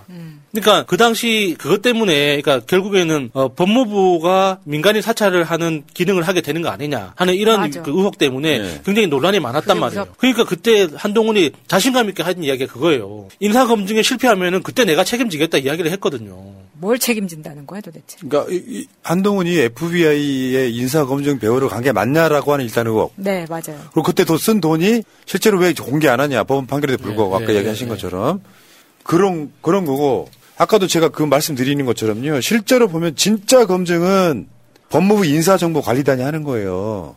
한동훈과 백 박행렬. 근데 일단 대통령실에서부터 이게 올라올 때부터 저 그놈이 그놈 그러니까. 검찰 출신들이 대충 추천을 하면 법무부에서 1차 검증한 다음에 다시 올라오고 2차 검증한다는데 이 시스템이 있냐고 지금 없는 것처럼 보이잖아요. 누가 낙점하면 끝. 예. 이거 탄핵 사안이에요. 인사가 만사래매. 근데 올라오는 족족 웬 무슨 재활용도 안 되는 쓰레기만 올라오냔 말이야. 그러니까 오히려 이런 시스템을 만들어 놓고 그동안 검찰이 검, 그, 이 한동훈이나 검사 활동을 하면서 아, 네, 정보에 접근할 수 없는 권한 때문에 답답했던 부분을 이 부분을 가지고 지금 데이터베이스를 막 모으고 있는 거 아닌가라는 생각이 들 정도로 지금 참여연대에서 이렇게 인사검증 명분으로 검찰의 정보기능 강화에 반대한다 이 말처럼 지금 검찰이 정보기능을 강화하고 있는 거 아니냐라는 맞죠? 의심이 강력하게. 든다는 겁니다. 그러니까 인사 인사 검증을 아예 안 한다고 보는 게 맞죠. 예. 그럼 뭐예요? 국민들 놓고 사기친 거잖아요. 지금 휘발된 특수활동비도 사실 한동훈이 걸려 있잖아요. 민주당 더 이상 참으면 안 돼. 이재명 대표에 대한 조작 수사에 가까운 거 사실상 대법원 판결에 가까울 만큼 말도 안 되는 수사였다는 게 구속영장 심사에서 나온 거예요. 어, 여기서 멈추면 안 돼. 바로 탄핵으로 가야 됩니다. 지 역할 하나도 안 하고 있잖아. 그냥 관종놀이만 하고 있잖아. 그러니까 인사정보관리단이라는 명분을 통해서, 그러니까 법무부 중심으로 그러니까 검찰의 데이터베이스와 경찰의 데이터베이스를 하나로 합치려고 하는 어떤 그런 목적도 보이는 보이고 있습니다. 그러니까 예전에 한 10년 전부터 그러니까 시민사회에서 시민사회 단체에서 굉장히 경계했던 것 중에 하나가 경찰의 범죄 데이터베이스하고 검찰의 수사 정보 데이터베이스를 하나로 통합하려는 시도가 계속 있었습니다. 근데 이렇게 됐을 때 결국에는 경찰에 대한 수사 지휘권이 검찰에 있기 때문에 경찰의 데이터 범죄 데이터베이스를 검찰하고 통합이 되게 되면 그야말로 이 검찰은 대한민국에서 유일무이한 엄청나게 큰 권력을 가지게 되는 거거든요. 그래서 그걸 방지하기 위해서 시민사회에서 끊임없이 노력해서 지금까지 그걸 못하게 막고 있었는데 인사정보관리단이라는 걸 명분으로 해서 지금 우회 우회해서 지금 정보를 빼서 쓰는 거죠. 예. 검찰 검찰 정보뿐만 아니라 경찰의 평판 정보까지 다 가져가는. 그게 어제 오늘 새벽에 기각한 판사도 사실 그거 두려웠을 거예요. behind 들어보면 골 때리는 경우 최근 이야기가 아니라 불과 수년 전에도 그랬다는데요. 정치적 사건에 대해서 스폰서가 딱 이렇게 한대요. 소문이 그래. 세 장. 30억? 구속 세 장. 또는 기각 세 장. 3만 원? 30억. 30억? 그런 소문이 돌았을 정도로 판사들이 더군다나 지금 만약에 법무부에서 저렇게 인사검증 이게 사법부로 다 포함되는 거잖아요. 예. 인사검증이. 예, 예, 예. 저런데 휘둘리지 않았다는 건 진짜 대단한 판사인 거예요. 자, 어쨌건 한동훈 법무부 장관은 관정 놀이가 아니라고요. 예, 봐봐봐. 윤석열 대신에 지가 도 스태핑 하잖아. 오늘 또 그랬잖아요. 고성유장 기각된 것은 아니 재판이 끝난 건 아닙니다. 뭐 이런 이런 짓 하잖아요. 구속시키는데 올인했던 놈이 또 저러고 있잖아요. 그러면 이제 한 3년 가까이 엄청 괴롭힐 거 아닙니까? 재판 한두 건이야? 당무가 불가능할 정도로 뭐 조- 조져되는데 저거부터 탄핵 합시다. 진짜 농담하는 게 아니라 예. 최소한 저 재탄핵 시켜가지고 총선까지 개입 못하는 정도까지 갑시다. 여기까지 하겠습니다. 박근혜가 언론에 인터뷰를 했어 오랜만에. 예. 다- 박근혜가 달성군인 가 살죠. 아마 월요일 날 우리 새날 방송에 달성 지역위원장도 나왔어요. 여성문 그 성함은 제잘 기억이 안 나는데. 박근혜가 나와갖고 이제 인터뷰도 하고 활발하게 활동을 해요. 근데 박근혜하고 최순실하고 사이 갈라지는 소리? 이- 일단 인터뷰 보면 국정농단의 불찰 책임은 나한테 있다. 근데 잘못은 최성원이 한 거다. 최순실이 한 거다. 근데 그 인터뷰했다는 기사 댓글에 보면 최소원이 그래도 최순실이 윤석열보다는 잘했던 것 같다. 그러니까 지금 그렇잖아. 그러니까 이 박근혜하고 최순실 생각하면은 윤석열 김건희 부부는요 레벨이 달라요. 레벨이 특히 그 뭐, 연설문 고치는 그 실력, 음. 그 정무적 감각, 어떤 역사 개념 이런 걸 보면 최순실이 훨씬 더 나은 것 같긴 해요. 그런 걸 보면. 그러니까 박근혜가 이제 중앙일보 인터뷰를 한 건데 볼래요? 최순실이 사익 편취했다면 그것은 그걸 알지 못한 내 책임인 거 맞다. 그렇지. 저 정도는 있어야지. 다음에 친박계가 탄핵 찬성했는데 인간에 대한 많은 생각을 하게 한다. 어, 당연한 이야기고. 다음에 총선 출마 나랑 연관 짓지 마라. 나 팔아먹지 말라 이런 이야기예요. 너 관심 없다. 저거 박근혜를 끌어들여가지고 지금 친박 친이 뭐, 뭐 단결 도모하려고 하는 게 국민의 힘이잖아요. 저, 저 김기현이가 뭐, 뭐 박근혜 만나고 이러면서 나 총선에 관심 없다 끌어들이지 말라는 거예요. 그리고 지금 최순 실은 처음부터 가까운 사이 아니었지만 대통령에 당선된 후 청와대에 들어오면서 사적인 신부를 말 사람이 없어 청와대에 드나들게 했다. 저거는 거짓말 같은데. 저건 확실히 거짓말이. 그러니까 박근혜가 지금 최순실하고 선을 긋고 있긴 한데, 긋고 있긴 한데, 스토리는 그렇게- 이렇게 알고 있는 게 아니잖아요. 어렸을 때부터 알던 사이고 어. 예예예예 낫또 드세요 뭐 이렇게 어. 많이 낫또 우리가- 놔두세요. 어, 우리 많이 들었는데 심부름할 사람 있으면 비서를 거기다 채용을 하면 되죠. 국가 시스템에 의해서. 여러분들 아시는지 모르겠지만 최순실이가 청와대에 드나들 때 문고리 3인방이 운전을 직접 하고 최순실이 엎드려서 또 들어왔다는 거잖아요. 그 출입 기록으로 안 남기려고. 안 남기려고. 아 지, 진짜 청와대 때는 저런 노력이라도 했어요. 그러니까 고개를 숙이는 노력이라도 했다. 숨어서 했다고. 어, 숨어서. 지금은 그것도 아니라는 겁니다.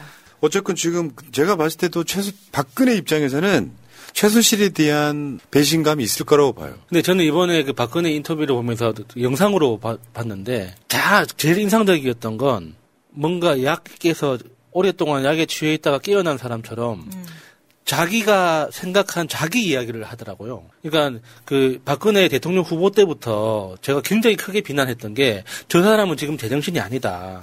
그러니까 자기 생각을 이야기하는 게 아니라 뭔가 약에 취한 것처럼 주입된 생각을 그냥 기계적으로 내뱉고 있다. 이건 자기 생각이라고 볼 수 없다. 이렇게 예- 비판을 했었거든요. 근데 이번에 이제 인터뷰 영상을 보니까 눈빛도 그렇고 표정도 그렇고 확실히 그러니까 뭐 잘못된 말들이 대부분이지만 그럼에도 불구하고 잘못된 말이라도 자기가 생각해서 말을 하더라고요. 그래 좀 멀쩡해 보였어요. 예, 그러니까 예. 그 뭐냐면 그런 거죠. 박근혜를 뭔가 취하게 만들어서 음. 그게 무슨 뭐 성형이든 뭐 프로포플레이크에 나왔었으니까 취하게 만들어서 대충 어리바리하게 만든 다음에 문고리 3인방하고 최순실 같은 사람들이 다 해먹은 사건 K 뭐 K 스포츠단이나 미르재단 오랜만에 들어본다. 뭐 그런 사건이라고 보면 되는데 아까 보면 골 때리는 거 있어요. 임기 중 주요 지적이 뭐냐 공무원 연금 개혁 이거 그렇다 쳐 인정 윤석열 이것도 없으니까 통합진보당 해산 업적이랍니다.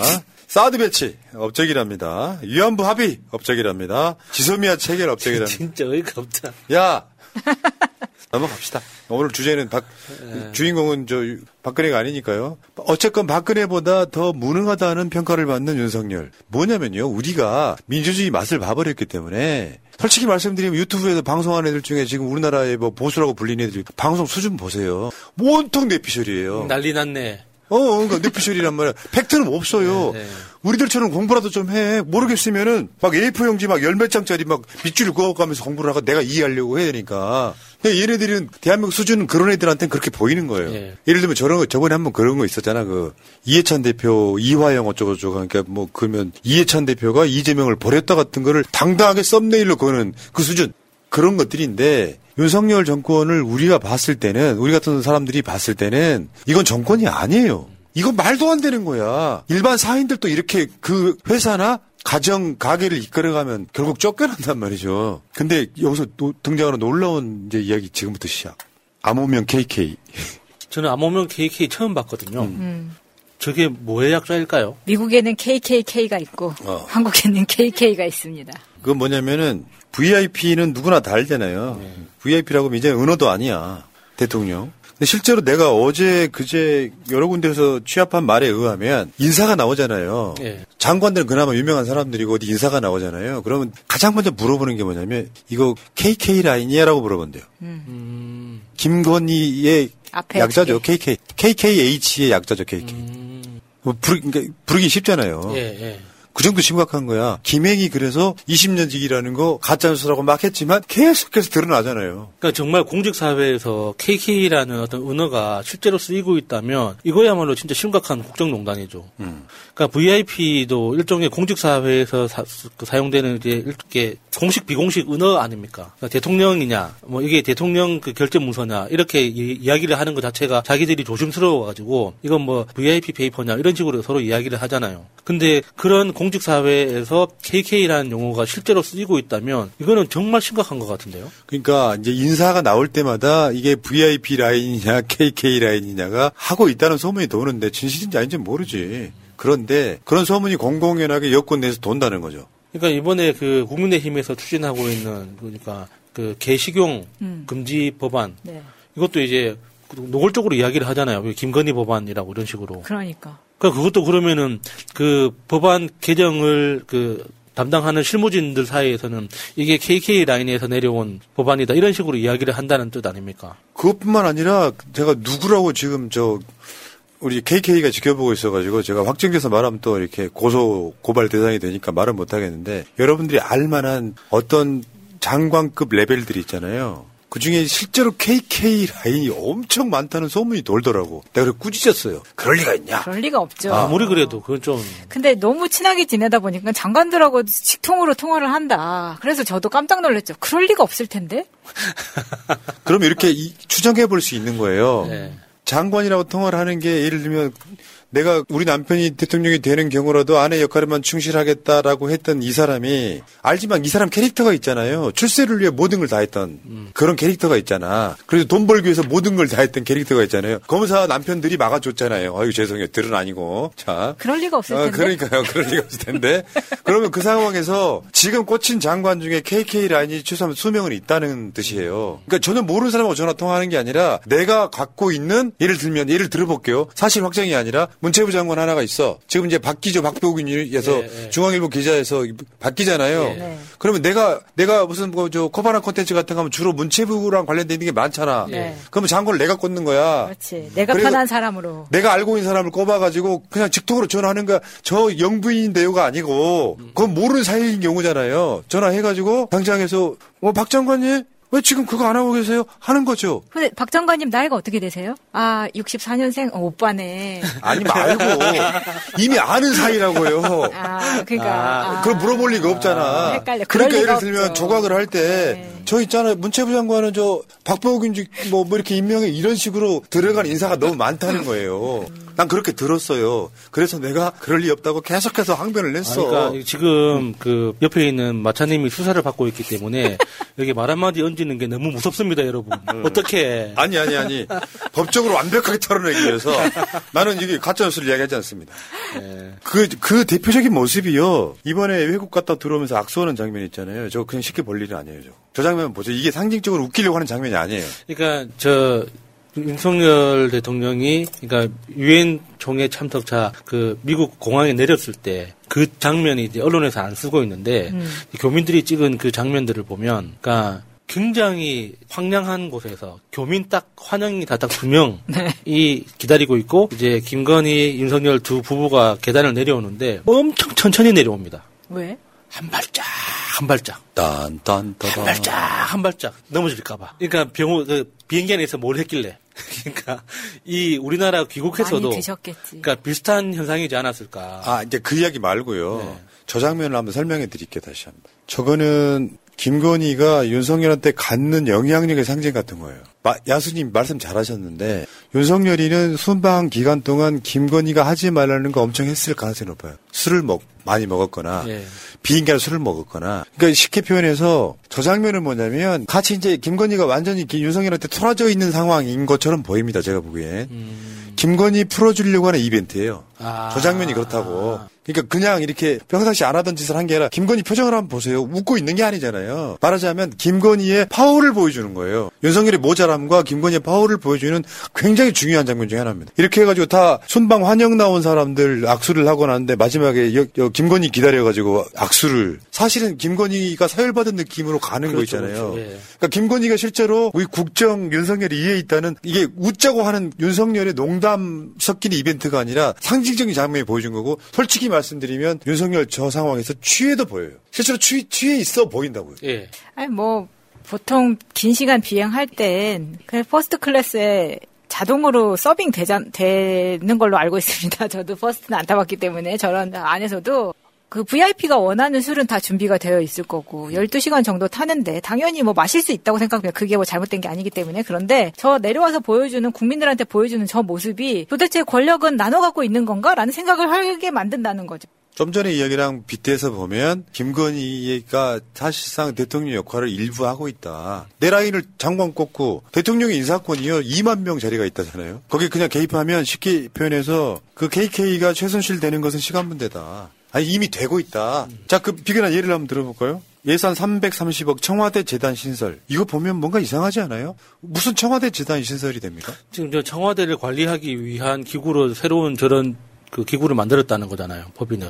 근데 원래 청와대는 저렇게 그러니까 보존이나 연구 이런 거 관리가 되어 있는 건데 재단을 왜 또 만듭니까? 330억을 저게 기업들이요. 저기다가 이제 계속 후원을 하- 하겠죠. 그러니까 뭐 그 정권 초반에도 청와대를 어떤 갤러리로 쓰겠다 이런 말들을 많이 했었기 때문에 저런 재단을 만든다는 것 자체가 그냥 나라 돈으로 쉽게 내 갤러리 하나 차리는 거 아닌가라는 생각이 들게 한다는 겁니다. 조심하셔야 돼요. 자, 그리고요. 결정적으로 이거죠. 고속도로 정점 바뀐 거예요. 도대체 누가 왜 바꿨을까? 우리는 누구나 저 정점에 KK 땅이 있잖아요. 그러면 이건 나라가 아닌 거예요. 그러니까 아직까지 대통령실에서는 저 건에 대해서 말 한마디 안 하고 있잖아요. 그러니까요. 해명을 하지 않았기 때문에 온갖 무성한 추측들이 난무하는 것에 대해서 대통령실에서는 이걸 막을 수가 없는 겁니다. 지금 다시 이제 연휴 끝나고 나면 저 문제가 다시 점화될 다시 가능성이. 높은데. 자, 재밌겠어요. 12월 달에 지금 대장동 특검하고 김건희 특검. 여기다가 지금 저 고속도로 뭐 관련한 특검도 하자마자 이- 예. 하고 있는데 빨리빨리 합시다 이제. 이재명 대표 나왔는데 그러니까. 대표님 멈추시는 사이에 다 완벽하게 다 피 묻혀놓고 대표님 저 최고위원회 나올 때까지 완벽하게 세팅해놓고 대표님 도장 도장만 찍어주면 되지. 감옥까지 찾아갈 일은 없어졌잖아. 만세. 그 수박들 덕분에 뭐 사법 리스크 없어졌다며. 없어졌으면 자유롭게 밀어붙여야죠 이제. 그러면 진짜 이거 굉장히 심각한 문제예요. 이게 뭐냐면 아차하고 들켰다라고 생각해서 처리를 하고 하지 말아야 되잖아요. 수십 년 동안은 아닐지 모르지만 십수년간 동안 해오던 짓을 해보니까 처벌을 안 받고 안 들키잖아요. 겁이 없는 거잖아. 백지화한다고 고속도로 정점을 백지화한다고 해놓고 나중에 예산에 집어넣자. 어떤 느낌이 드세요? 저러다 망하지 않을까요? 그러면 정확하게 박근혜 최순실 관계처럼 윤석열 김건희 관계가 계속해서 지금 가고 있지 않을까요? 그렇죠. 저 돈 욕심. 진짜 보통 사람들은 상상하기 힘든 저렇게 비정상적이고 병적인 저 돈 욕심 때문에 결국에는 망하게 될 거라고 봅니다. 특히 이게 양평 그 고속도로 건은 정말 국민들의 감정을 너무 깊이 있는 거, 깊이 있게 건드리고 있 거든요. 말이 안 되잖아요. 어떻게 내가 사놓은 땅은 다 고속도로가 들어옵니까? 그게 김건희 그 집안 땅만 이상하잖아요. 그러니까 청와대 경호처 아니 대통령실 경호처 라인에 의하면 경호원들 어마어마하게 감시하면서 경호원들 정신교육을 무지하게 시키고 있다 고 그러더라고요. 지근거리에서 경호를 하다 보면 무슨 일이 벌어질지 모르잖아요. 요즘 뭐 그래서 경호처의 컨트롤이 잘 안 된다 뭐 이런 이야기까지 들리고 있기 때문에 국군의 날처럼 사방이 다 터에 트여져 있는 외부의 행사가 있을 경우에 대통령의 보- 보안이 안위가 정말 걱정이 됩니다. 국무회의 석상에서 커피 터진다는 거는 이제 국민들한테 나 이렇게 열심히 해라고 보여주는 쇼에 지나지 않는 거고 실제로는 지금 대통령이 당선되자마자 인수위 때부터 고속도로 정점을 바꿀 계획이 보였잖아 우리가 예. 완벽한 타임라인이 있잖아요. 그러면 그것만 하고 있겠어요? 그러니까 고속도로 정점이 들킨 것만으로 탄핵 사안이라고. 근데 의원이 약 물타기 오지게 했잖아요. 어쩔 수 없이 산 땅, 전 양평 군수가 산 땅도 양평 군수 땅도 있다. 근데 거리도 한참 멀고 살려고 산 땅도 아닌데 그렇게 shield를 쳤잖아요, 의원이. 그 KK 저는 윤석열이 망하는 지점에 있어서 내가 봤을 때 이 시점에서는 윤석열은 KK를 컨트롤 못 합니다. 그럼 어떻게 가? 그냥 가겠지. 권력으로 막을 수 있다고 생각을 하겠지. 동훈이가 있으니까요. 컨트롤 안 되죠. 동훈이하고 카톡하는 사이니까요. KK. 자, KK가 최순실처럼 되는 것은 시간 문제입니다. 이미 최순실처럼 됐, 됐죠. 정확히 말하면. 최순실은 좀 조심하기라도 했죠. 네. 여기까지 하겠습니다. 결혼 기념일이라고 남편이 꽃을 사왔더라고. 아, 행복하겠다, 언니. 차라리 돈으로 주지. 먹을 수도 없고, 나중에 버리기도 힘들고 말이야. 그러나 마음을 전할 때 꽃보다 좋은 것은 없습니다. 인생에 있어서 돈이 전부는 아닙니다. 꽃은 기쁨과 슬픔을 함께합니다. 새가 날아든다와 연대하는 전국 꽃배달 자미원 꽃집. 010-3608-7576 여보, 고마워. 진짜 탄핵은 저는 경제에서 온다고 이야기했잖아요. 못 살겠다.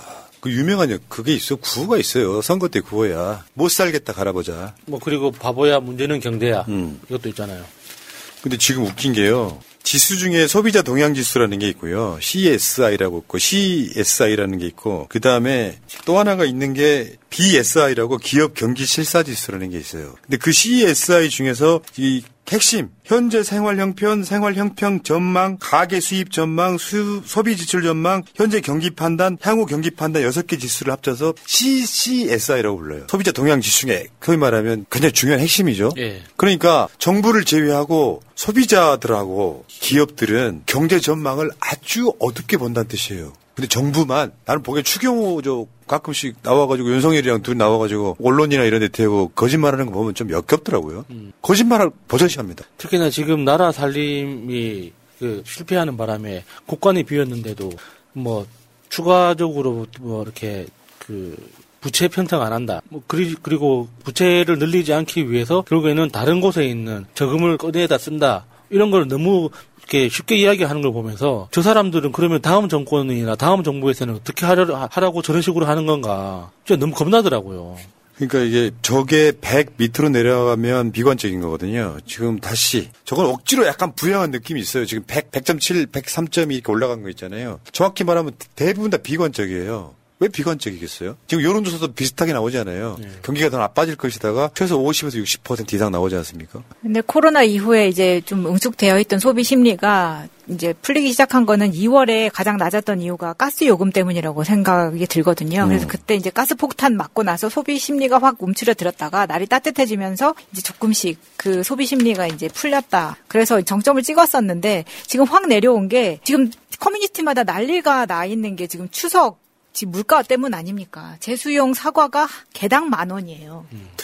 저는 진짜 깜짝 놀랐습니다. 그럼 뭐요? 농촌에서는 그렇게 비싸게 안 팔 거 아닙니까? 유통 단계의 문제잖아요. 그러면 정부에서 무슨 부처마다 그 유통 단계를 줄이는 아이디어를 내서 뭐 실행한다 이런 게 아니라 언론에 대고 나와가지고 경기 괜찮아. 아까 말한 저 헤드라인이 그겁니다. 소비자도 기업도 경제 앞날이 캄캄하다고 하는데 정부만 장밋빛 전망을 내놓는다는 거예요. 실제로는 그렇잖아요. 솔직히 말씀드리면 이재명 대표 구속되냐 안 되냐 상당수 국민들은 관심 없어요. 지들끼리 싸우나 보지 뭐 이렇게 생각하지. 그러니까 지금 대한민국을 걱정하는 그 가장 큰 주체가 대한민국 정부가 아니라 외국 경제 기관들이에요. IMF나 세계은행이나 이런 데서 지금 대한민국 경제를 걱정하는데 그, 그 걱정하는 가장 큰 비중이 큰 곳이 가계부채입니다. 그러니까 가계부채가 비정상적으로 그러니까 기형일 정도로 굉장히 너무 크다 보니까 이게 가계의 소비력이 이 떨어지기 시작하면 결국에는 경제 전체적인 성장 동력이 떨어질 수밖에 없거든요. 우리가 자주 말씀드리는 그 일본의 케이스 있잖아요. 잃어버린 30년이라고 하지만 그 잃어버린 30년 동안에도 결국에는 경제 수준을 유지하고 있지 않습니까? 버티고 있잖아요. 그, 그 버틸 수 있었던 이유가 원래 그러니까 기업이 가지고 있던 부채를 정부가 떠안았기 때문이거든요. 그러니까 지금 그 떠안았기 때문에 소비자들은 일반 국민들은 소비 여력이 유지되고 있었던 거예요. 그러니까 급여가 오르지 않더라도 그래도 최소한의 생활을 유지할 수 있는 소비력이 유지되고 있었기 때문에 잃어버린 30년이라고는 하지만 그래도 일본이라는 거대한 경제 시스템이 돌아가고 있었던 거죠. 근데 지금 우리나라 방식으로 기업이 가지고 있는 부채를 개인들한테 떠넘기기 시작하잖아요. 그러면은 개인들은 소비를 포기하게 됩니다. 그러니까 소비 전망 지수에도 나오잖아요. 소비 심리가 계속 위축되고 있지 않습니까? 그런 방식으로 계속 소비 소비력 자체가 줄어들기 시작하면 대한민국이라는 전체 경제 시스템 자체가 멈추기 시작하는 거예요. 그러면은 기업도 죽고 정부도 죽는 거죠. 그러니까 지금 IMF나 세계 경제은행에서 계속 공고하는 게 뭡니까? 가계 부채를 줄이는 방법으로 정부가 부채를 떠안으라는 거예요. 그래서 국민들의 소비력을 유지시켜 줘야지 전체 경제가 돌아간다. 유지될 수 있다. 그러니까 이게 소비력이 유지된 상태에서 성장을 기대할 수 있는 건데 소비력이 떨어지기 시작하면은 이건 누구도 도울 수가 없, 거든요 근데 지금 우리나라 정부는 지금 모든 그 책임과 부담을 국민들한테 계속 떠넘기는 거예요. 그러니까 이게 이런 거죠. 진보 보수의 문제가 아니라 현재 시대 상황에 맞는 경제 정책을 해야 되잖아요. 정부가 가계 부채를 줄이는 방향으로 가고 이런 게 있잖아. 김대중 대통령이 국회에서 이 시임식 할 때 국민들의 고통 분담을 이야기하면서 울었던 것처럼 네. 아무리 보수 정당의 무슨 대통령에 당선된 놈이라고 할지라도 이 어려운 시기에는 부자들이 세금을 좀 더 내주세요. 고통 분담합시다. 이게 안 되는 놈이 알게 모르게 기재부 통해 가지고 부자 감세 막 오질나게 했더니 세수가 줄어들잖아요. 막 50조, 60조 막, 막덜 고치잖아요. 그래 놓고 그거, 그 책임을 전 정권 탓을 하잖아요. 그 재정을 거덜내 놨다고. 그건 사실 아무 상관 없는 얘기거든. 이런 방식으로 가고 있다가 경제는 좋아질 생각이 없는데 그러면 외교 등은 잘했느냐. 이번에 그 미국 관련해 가지고 우리가 계속해서 인플레 감축법 뭐 관련해 갖고 윤석열이 과연 잘할 수 있을 것이냐 못할 것이냐 결국 최종 결론 나왔지 않습니까? 윤석열이가 저번에 넷플릭스 원래 하던 투자 받아오면서 마치 넷플릭스 투자 받았다고 거짓말한 것처럼 미국에다가 133조를 던져주면서 뭔가를 받아오지 못했다고 난리 났던 거 있잖아요. 지금 미세 조정해놨거든요. 근데 달라진 게 사실 없어요 저게. 뭔 말이냐면 그 반도체 생산되는 수량을 있잖아요. 월 단위로 자를 것인지 연 단위로 자를 것인지 바뀐 것밖에 없어요. 그건 뭐예요? 조산무사지. 바뀐 게 없습니다. 실질적으로 미국의 반도체 공장을 설립해서 미국 정부로부터 보조금을 받는 기업은 중국에서 추가 투자를 못 한다. 이게 가장 큰 틀이잖아요. 근데 지금 우리나라 그 대표적인 반도체 생산 기업 두 군데 다 중국에 엄청나게 큰 공장을 운영하고 있단 말이죠. 그런데 그게 어, 세대가 계속 그 앞으로 발전할수록 기술이 발전할수록 추가 투자를 해서 그러니까 버전도 올려야 되고 생산량도 계속 늘려나가야 되는데 그걸 못하게 지금 발목을 잡아놓은 거란 말- 말이죠. 근데 그거에 대해서 지금 우리가 아무것도 처음에 미국 정부가 제안에 발표했던 내용에서 진짜 한치도 앞으로 나가지 못하고 그냥 오- 그 원론 그대로 지금 확정된 거 아닙니까? 그동안 뭐 외교, 외교한다고 바이든 몇 번 만나고 데이비드 캠프 가서 뭐 악수하고 뭐 밥 먹고 했는데 결과적으로는 아무것도 달라진 게 없는 그러니까 거예요. 이게 이런 거 있어요. 호기롭게 우리 재협상 할게라고 소리는 쳤지만 막상 미국에 대들 수 있는 용기가 없었던 거예요. 그래서 조금 봐주시면 안 될까요? 진짜 조삼모사잖아. 생산량을요. 월 단위로 한 개 끊고 끊고 하는 거나 전체 컨트롤에서 약간 차이가 있기는 해요. 연 단위로 끊는 거나 그 차이를 제외하고 달라진 게 없는데 이게 외교 성과라는 거야. 처음부터 이렇게 만들면 안 되는 거지. 그러니까 우리나라가 외교를 그러니까 너무 미국 에 편중된 방식으로 진행을 하다 보니까 사실 협상력 자체가 없는 겁니다. 만약에 이 반도체 문제에서 우리 대한민국의 이익을 조금이라도 더 가지고 오려면 중국을 지렛대로 이용하는 것밖에 없어요. 우리가 중국하고 경제적으로, 문화적으로, 정치적으로 조금 더 가까우려고 하는 스탠스만 보여줘도 미국은 바로 태도를 바꿉니다. 근데 이게 우리는 우리 지금 윤- 윤석열 정부는 중국은 앞으로 안 놀아 하고 딱 선을 그어놨잖아요. 근데 또 중국 앞에서는 그런 말도 못하면서 앞으로 갈 데가 없는 거예요. 앞으로 어디 가- 기댈 데 없는 놈한테 왜 잘해줍니까? 아니 그렇게 그런 취급을 받는 받도록 본인이 스스로 그런 자리로 걸어 들어가고 있는데 외신이 지금은 거의 동시에 발표가 되고 있는데도 불구하고 외교 성과를 국민들한테 거짓말을 치고 있는 것 자체가 맞아요. 너무 기분이 나쁘다는 거짓말을 거예요. 치는 거죠. 네. 그러니까 무능한 애들이 공부 못하는 애들이 거짓말로 책 산다고 교과서 저 참고서 산다고 이 돈 타다가 딴짓 하는 거랑 똑같은 맥락이에요. 애들 지금 하는 거 보면은 부자 감세해주고 문재인 정부가 국간을 텅텅 비워놨다 같은 말도 그 자체가 거짓말이거든요. 이 찍들이 이해 못해요. 수준이 떨어지니까요. 지금 얘가 하는 게 그런 거 국력이라는 게 이런 거잖아요. 봐봐봐. 쉽게 말해봐. 눈 감아봐. 이 친구들. 대통령이란 놈이 야당과 협력해가지고 경제 이익이 극복하겠다. 한 달에 한 번씩 야당 대표 이재명 만나서 서로 논의도 좀 하겠다. 이렇게 갔다면 우리나라 경제 이렇게 망가지지 않아요. 그리고 외교 문제 같은 것도 이재명 대표의 이야기를 어느 정도 수용을 하면서 뭔가 우리가 할 말을 해야 되는데 일본이 오염수 방류 도와준 정말 세계에서 찾아보기 힘든 캐릭터잖아요. 대통령실 예산 들여가지고 홍보까지 해주면서 오염수 방류 이야기가 지금 이슈에서 끝난 것 같죠. 지금 아직도 뒷이야기 엄청 나오고 있어요. 그러니까. 그 오염수 방류 이 부분에 있어갖고 뭐 민주당이 괴담 퍼뜨렸다 또다시 이거 이슈로 부상할 날 금방 와요. 하도 이슈가 많으니까 이재명 대표 구속시킨 애 만에 이런 이슈 단식 이슈가 있다 보니까 묻힌 거지. 이재명 대표 단식 초반에 뭐였는데요? 오염수 방류 규탄이었잖아요. 이렇게 간단 말이야. 어쨌건 이런 무능한 자가 대통령에 있는 만큼 요즘에 유행하는 말이 있어요. 윤석열이 대통령에 있는 만큼 손해다. 없는 만큼 이익이다. 빨리 빨리 정리를 해야 될 텐데요. 탄핵 시켜야 됩니다. 오늘 송영길 대표한테도 물어보니까 어, 총선 전이후 후에요 그랬더니 그건 상황을 봐야죠. 탄핵을 기정사실화 시키도록. 그게 상식이야 상식. 자 여기까지 여기까지 하겠습니다. 이재명 대표님 사랑합니다. 푸나 마차 야스 보람 새날리스 얼마나 다행인지 모든 길고양이들의 행복을 빌며 작지만 올 하루 하루 오 하루 아시네요. 만남 깎아 사주세요. 가끔 한 번씩 소식도 좀 전해주세요. 하루요. 너무 아직도 건강해가지고 엄청 귀찮게요. 막 부, 저 블라인드 다 뜯어버려갖고 막 승질 막. 아, 777, 77.77%. 대한민국 거듭나고 심기를 전하는 이재명 대표의 승리를 새날과 함께 잡축합니다. 고맙습니다. 네, MBTI가 INTP인가 봐요. 어, 모두 추석 잘 보내세요. INTP가 있나요? 근데? 예, 있습니다. 어, 어, 그 다음에, 자, 여러분들 추석 잘 보내시는데, 자, 여러분 고맙습니다. 고맙고요. 자, 여러분들 한마디 해. 명절인데. 덕담 한마디씩 해요. 배탈 나지 말고 건강하게 보내시기 바랍니다. 마차님. 네, 감사합니다. 함께 해주셔서 감사하고 기쁜 소식이 있어서 다시 분위기가 살아난 것이 너무 감사하고 어, 함께 해주신 모든 분들에게 감사드립니다. 그런 거죠. 큰 틀에서 보면 사람들이 반성, 그, 뭐야, 저, 좀 침울해하지 말라고. 구속돼도 나쁠 건 없어. 큰 틀에서 보면 그건 맞는 말이었지만, 정치라는 게 기세 싸움이잖아요. 기세 싸움에서 정말 밀리다 밀리다 밀리다 제대로 된 한 반격이었죠. 우리 아무것도 한 게 없는데, 사법부가 그거를 살려준 거잖아요. 그럼 우리가 이걸 기회 삼아야 되는 거죠. 이재명 대표의 이- 이번에 보여줬던 지팡이 짚는 모습이 있잖아요. 그 지팡이가 우리가 돼야 되는 거죠. 자, 힘들 내시고, 물러갈게요. 고맙습니다. 감사합니다. 고맙습니다. 세상은 오지경 요지경 속이다 반갑습니다. 존경하고 사랑하는 강서구민 여러분, 그리고 당원 동지 여러분, 원내대표 홍익태입니다. 반갑습니다!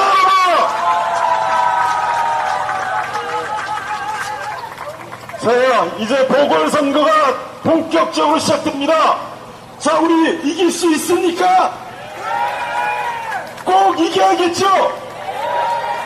선거는 누가 이기는지 아십니까? 국민이 찍어줘야 이기죠? 근데 국민이 누굴 찍어주느냐? 간절하고 꼭 일하고 싶고 정말 국민을 위해서 진정성 있게 일하는 사람이 이깁니다. 저는 그 사람이 누구라고 생각하는데 여러분은 누구라고 생각하세요? 누구라고요?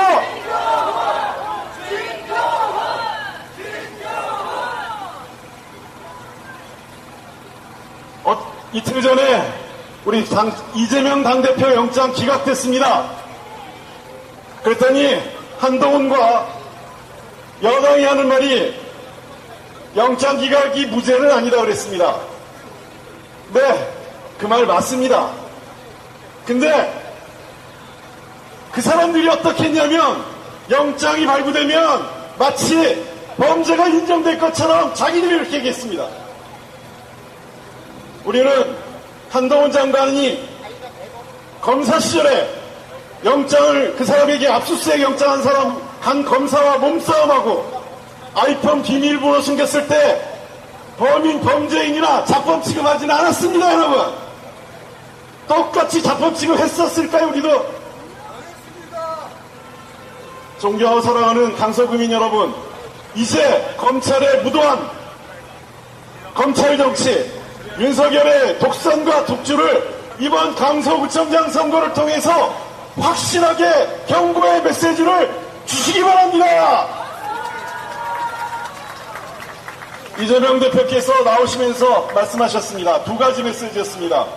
정치는 정치인이 하는 것 같지만 결국은 국민이 한다. 늘 하셨던 말씀입니다.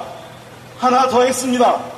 이제 더 이상 상대방 정적을 죽이려고 하는 정치가 아니라 좋은 정치로 국민들을 위해서 봉사하고 일하는 정치로 이제 바꿔보자고 했습니다. 자, 그러면 정치꾼을 뽑겠습니까? 일꾼을 뽑겠습니까?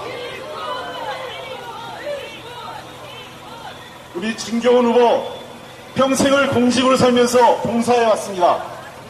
큰 경찰 조직 관리해 왔습니다. 경영 능력, 조직 운영 능력 있습니다. 강서구청을 즉시 구청장을 맡더라도 든든하게 할 수 있는 후보 진기원이라고 생각하는데 맞습니까? 진경 진 그리고 두 번째 경찰에서 평생을 살면서 강서구청장 이 구청장이 가장 중요한 일이요 국민의 안전을 지키는 일입니다. 안전은 제가 보기엔 대한민국 최고의 전문가입니다. 강서구청 구민 여러분, 진경훈을 선택하시면 이제 늦은 밤에도 가장 안심한 도시, 가장 깨끗한 도시, 진경훈이 만들 수 있다 약속 드리겠습니다.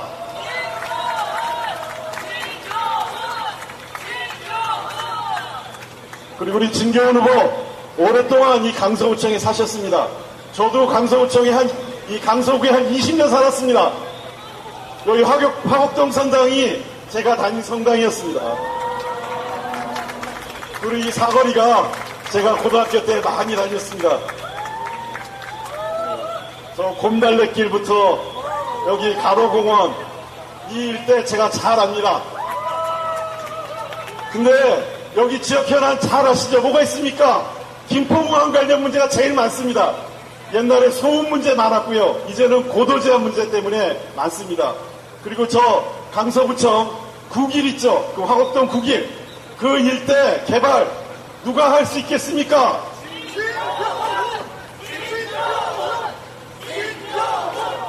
오랫동안 강서구에 살면서 강서구의 지역구 현안 잘 알고요. 저 원내대표 106, 우리가 168석의 제 1당입니다. 올해 내년도 예산 심사할 때 강서구 예산 반드시 책임지겠습니다, 여러분. 그리고 이 동네에 국회의원이 같이 가줘야 됩니다. 한정희 의원, 진성주 의원, 그리고 강선 의원이 우리 진교훈 구청장 후보와 함께 손잡고 지역개발 관련 예산 확보 확실하게 책임지겠습니다.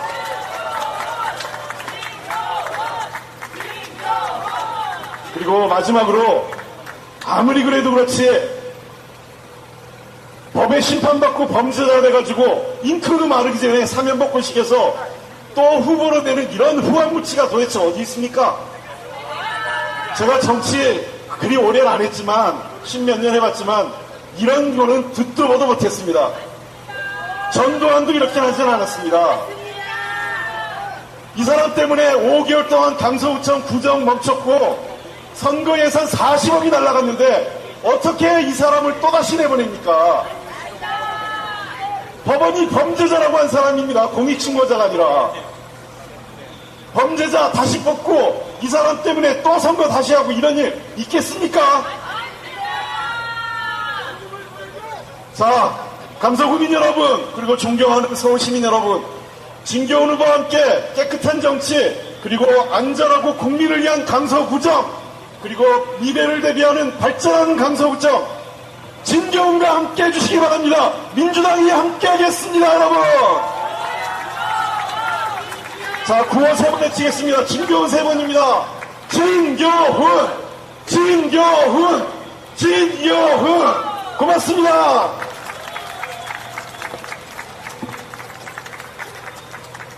네, 반갑습니다. 저희 최고위원들 인사드리겠습니다. 반갑습니다. 네, 저희 짧게 짧게 인사 말씀 드리겠습니다. 지금 이곳 강서에서의 선거는 단순한 강서 구민들만의 선거는 아닌 것 같습니다. 온 대한민국 많은 국민들이 이곳 강서의 결과를 지켜보고 있습니다. 이곳에 모인 분들, 저 카메라 뒤에는 수백, 수천 명의 사람들이 함께하고 있다고 생각합니다. 저 땅끝에 있는 마을에서부터 저 북에 있는 가장 최북단에 있는 우리 대한민국의 땅 주민들까지도 추석 밥상 위에서 강서 선거가 어떻게 될 것인가 기대를 모으고 있습니다. 여러분들에게 그 많은 짐을 지우게 된 것 죄송한 마음도 들지만 또 한편으론 여러분들의 선택에 따라 내년 총선뿐 아니라 앞으로 대한민국의 모든 운명이 결정될 거란 생각도 듭니다. 자부심 들지 않으십니까? 광진에서도 많은 분들이 제게 말합니다. 후보가 참 좋더라. 맞습니까? 어느 누구나 후보를 얘기하지 않는 사람이 없습니다. 뒤에서 술자리에서 밥자리에서 사실 알고 봤더니 좀 별로더라 라는 얘기가 한 명이라도 나올 법한데 이상하게 이 진경 후보만큼은 단 한 명도 그런 사람이 없습니다. 그거 믿으십니까? 저희 지도부는 그리고 바로 광진 을에서 온 저도 끝까지 최선을 다하겠습니다. 이번 선거는 윤석열 대통령 정권을 심판하는 정, 그 선거라고 생각합니다. 한 표라도 한 명이라도 더 설득할 수 있도록 강서 곳곳에 다니면서 많이 전파하도록 하겠습니다. 저희 최고위원도 끝까지 여러분과 함께 하겠습니다. 고맙습니다.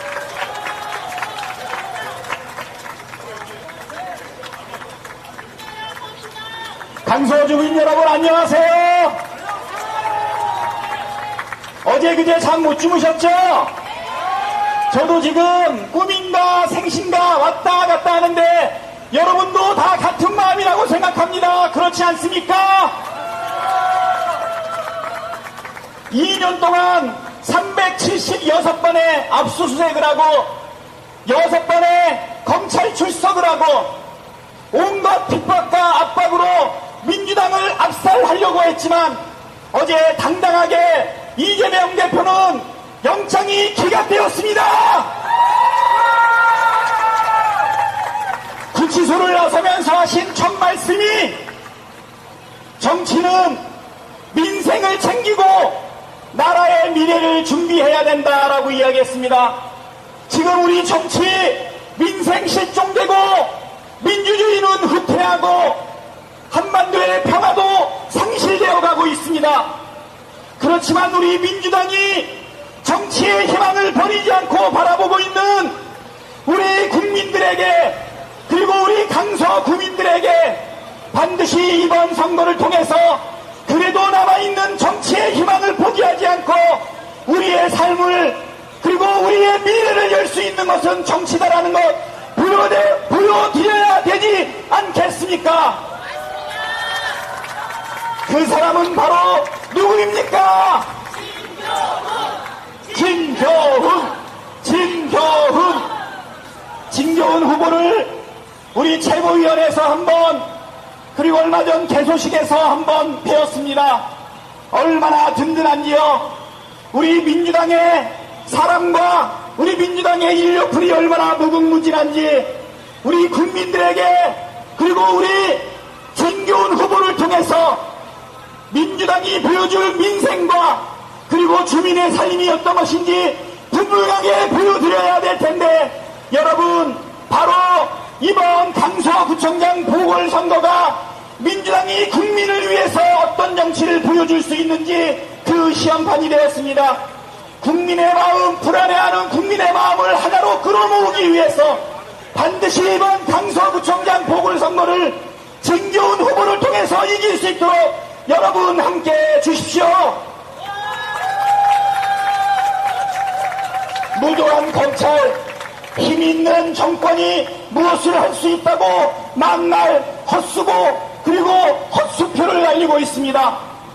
오랫동안 19년 동안 화곡동의 주민으로서 아이들을 키우고 화곡동의 구석구석을 다 알고 있고 화곡동 구민들의 삶의 질을 높이기 위해 철저하게 준비되어 있고 안심 그리고 안전 민생을 기치로 내세운 구청장 우리 이 강서구청장 보궐선거를 통해서 반드시 승리할 수 있도록 여러분 도와주십시오. 여론조사상으로 많이 이기고 있다고 하지만 우리 결코 안, 안심해서는 안 됩니다. 여러분 보궐선거는 반드시 투표율이 관건인데 여러분 이 자리에서 여러분이 진교훈이다 이런 마음을 가지고 여러분의 친척 여러분의 지인들을 한 사람 한 사람 손을 잡고 반드시 선거장으로 나와주시기 바랍니다. 우리 진교훈 후보와 함께 민주당이 보여줄 민생과 국민의 생명과 안전 그리고 국민의 미래를 대한민국의 미래를 어떻게 보여줄 수 있는지 여러분 꼭 함께 해주십시오. 든든하다 진교훈 믿는다 진교훈 압승하자 진교훈 이재명 대표와 함께 반드시 진교훈 강서구청장 당선 때까지 온 힘을 모아서 함께 나갑시다. 예, 감사합니다.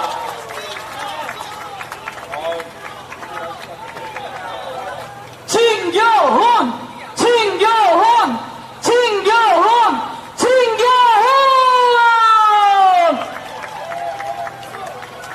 존경 사랑하는 강서 구민 여러분!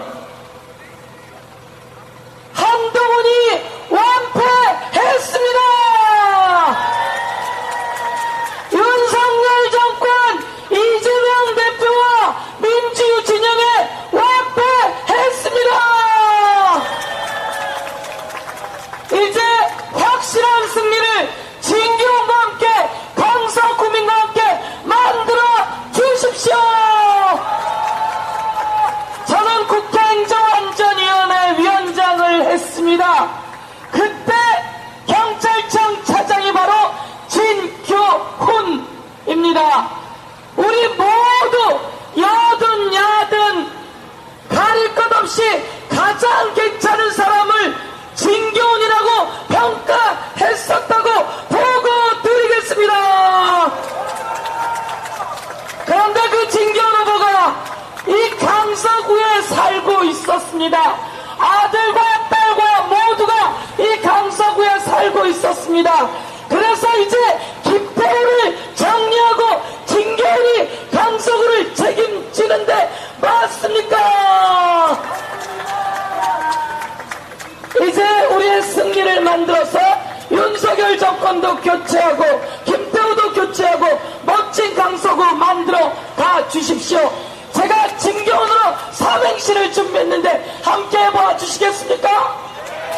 여러분 주인 이렇게 외쳐주시고 교훈 외쳐주시고 자 시작! 진격하라 진교훈! 교차라 진교훈! 그래서 홍포가 불어라!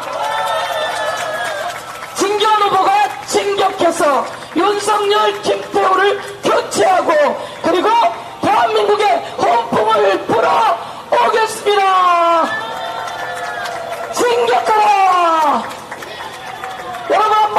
불러주십시오. 시작! 진격하라! 김태우를 교체하라! 헌풍을 불어라! 진경원 화이팅! 감사합니다. 네, 안녕하세요. 정경태 최고위원입니다. 반갑습니다.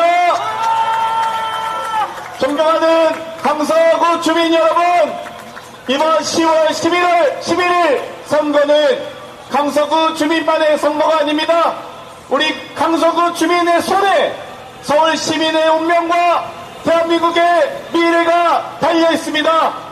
1년 반 동안 많은 국민들께서 인내심을 가지고 윤석열 정권을 지켜봐 주셨습니다. 그런데 어떻게 했습니까? 오직 야당 탄압, 정적 죽이기, 민생 외면, 역사 왜곡, 민주주의 후퇴만을 일삼고 있습니다. 삼중고라고 합니다. 고물가, 고유가, 고환율, 어느 하나 대책이 나온 게 있습니까? 작년 지방선거에서 우리 그 대한민국 국민들께서 지방자치단체장을 많이 국민의힘을 밀어주셨습니다. 그런데 어땠습니까? 지방자치단체장 하나하나 사건, 사고가 끊이지 않습니다. 국민과 주민을 생각하는 마음 하나 느껴지지 않습니다. 이태원 참사가 있었을 때, 옥석 참사가 있었을 때, 김진태 강원도지사는 400억이면 막을 수 있는 걸 50조를 투입하면서까지 디폴트 재무 불능을 선언했다가 대한민국 경제를 나락으로 빠뜨릴 뻔한 적이 있습니다. 이제 강서구도 우리 주민들의 손에 천만 서울 시민과 5,500만 대한민국 국민의 미래가 달려있다고 생각합니다. 이번 선거는 단순히 김태우를 심판하는 선거가 아닌 윤석열 정권의 무능을 심판하는 선거입니다. 이번 강서구청장 선거가 69시간 노동제를 심판하는 선거가 될 것입니다. 5개월 앞둔 대입 입시를 앞두고 대입 국장을 경질했던 그것을 심판하는 선거가 될 것입니다. 삼중고를 무능을 민생 무능을 민생 외면을 심판하는 선거가 될 것입니다. 홍범도 장군 용상 철거를 막는 선거가 될 것입니다. 이재명 대표와 민주당에게 향했던 수차례 막았던 압수수색을 막는 선거가 될 것입니다. 이번 선거를 우리 강서 주민의 손으로 대한민국의 민주주의와 서울 시민을 위한 민생 행보를 향한 큰 발걸음, 첫 걸음을 만들 수 있는 선거를 만들어 주십시오, 여러분. 감사합니다. 진경훈 후보 세 번 외치겠습니다. 진경훈! 진경훈! 진경훈! 감사합니다.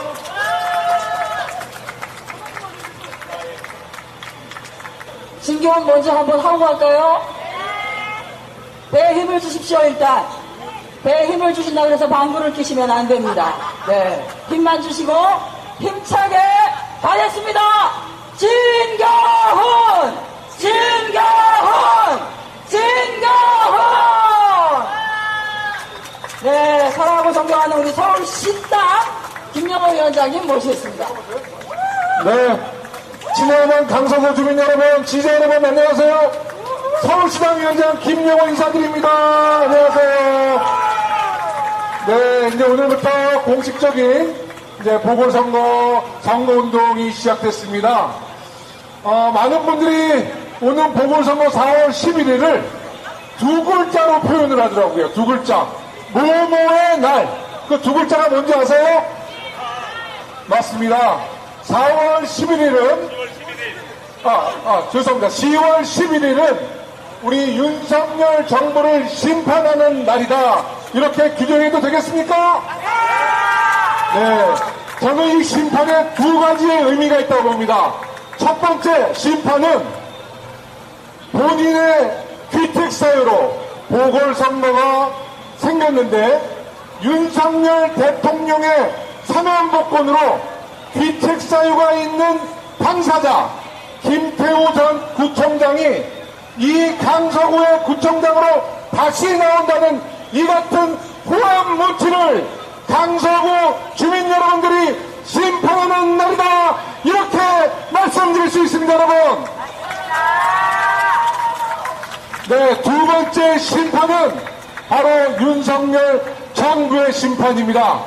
요즘 아시겠지만 장관 후보들 국방부 장관, 여성부 장관, 뭐 많은 내각 사람, 내각의 인사들을 면밀히 보면 우리 국민들의 눈높이에 맞지도 않을 뿐더러 여러 가지 불법을 자행하고 있다는 평가를 받고 있습니다. 그렇죠?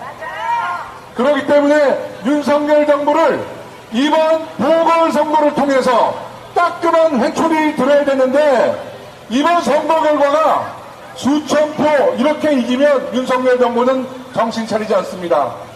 진경원 후보가 압도적인 표차로 승리할 때 윤석열 정부는 국민들에게 백기를 드는 것입니다, 여러분. 맞죠? 예, 우리가 압도적인 승리를 하게 되면 이제 앞으로 6개월 남은 국회의원 선거에 국민의힘 국회의원들이 발발 떨기 시작합니다.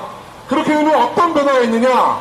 국회의원들이 지금의 국정 운영에 대해서 문제 제기를 하고 윤석열 대통령에게 아부를 떨었던 그 여당도 새로운 변화를 이끌어낼 수 있기 때문에 이번 강서구 주민들의 운명과 이 결정은 윤석열 정부에 바로잡을 수 있는 가장 핵심 포인트다 저는 이렇게 말씀드립니다. 존경하는 강서구 주민 여러분, 그러기 위해서는 우리가 투표를 제고해야 됩니다. 이제 10월 11일 우리 유권자 여러분들의 힘으로 유권자 여러분이 하나가 돼서 우리 진교훈 후보를 압도적으로 당선시켜 주십시오. 감사합니다. 진교훈, 진교훈, 윤석열 정부의 진짜 기운을 주루가 누굽니까? 진교훈, 진교훈, 고맙습니다.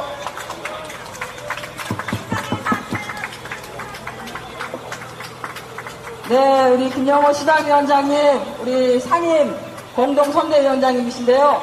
아, 정말, 아, 자신의 선거보다도 더 열과 성의를 가지고 해주고 계십니다. 우리 더불어민주당의 지도부를 비롯해서 모든 분들께서 정말 하나가 되었습니다. 무엇을 하기 위해서? 진교훈을 방산시키기 위해서. 무엇을 하기 위해서라고요? 진교훈을 강서시키기 위해서 그리고 우리 강서의 갓, 을, 병 국회의원도 하나가 되었습니다. 무엇을 하기 위해서?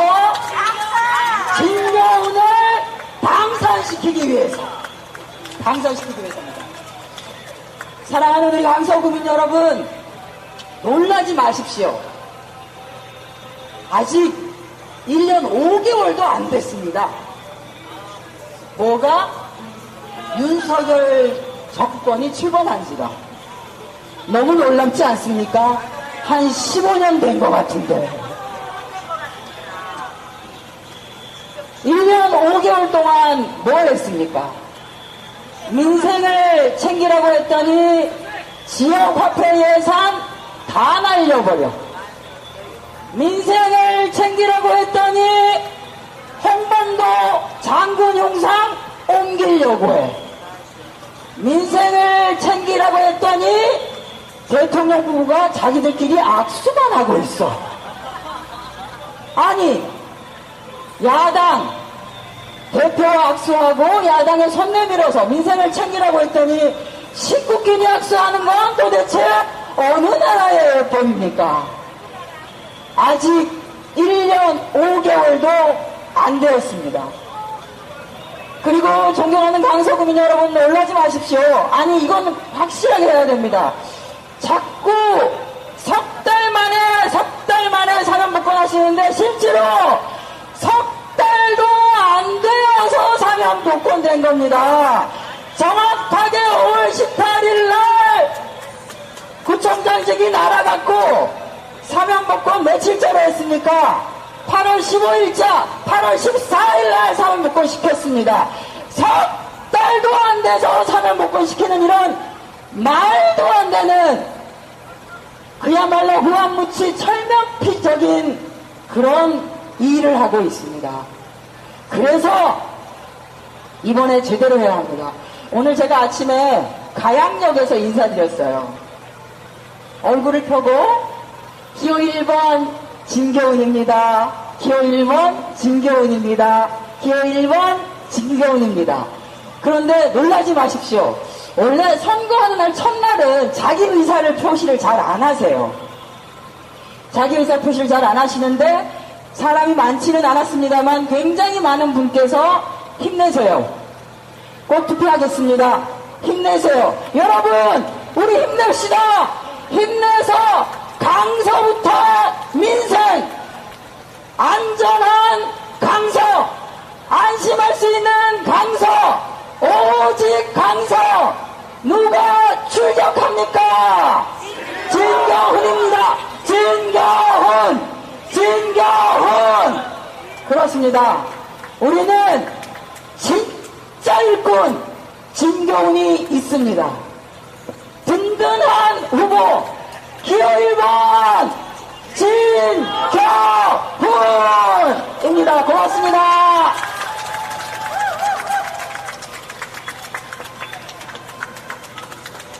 네, 안녕하십니까. 더불어민주당 강서울 국회의원 진성준입니다.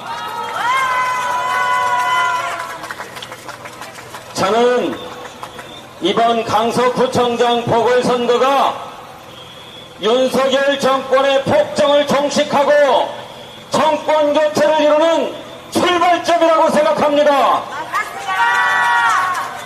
이 역사적인 소명을 다른 곳도 아닌 강서구에서 시작하게 된 것을 자랑스럽게 생각합니다.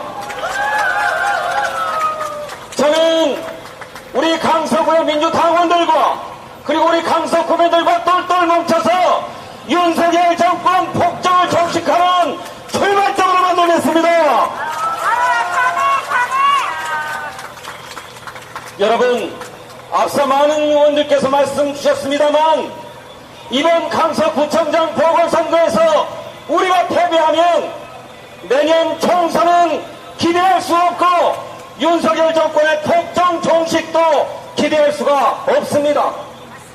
진교훈이 낙선하면 진성준도 낙선할 것이고 민주당의 국회의원들도 낙선할 것입니다. 그래서 전국의 모든 민주당원들이 그리고 전국의 모든 민주 진보 세력들이 이곳 강서구청장 보궐선거를 주목하고 있습니다.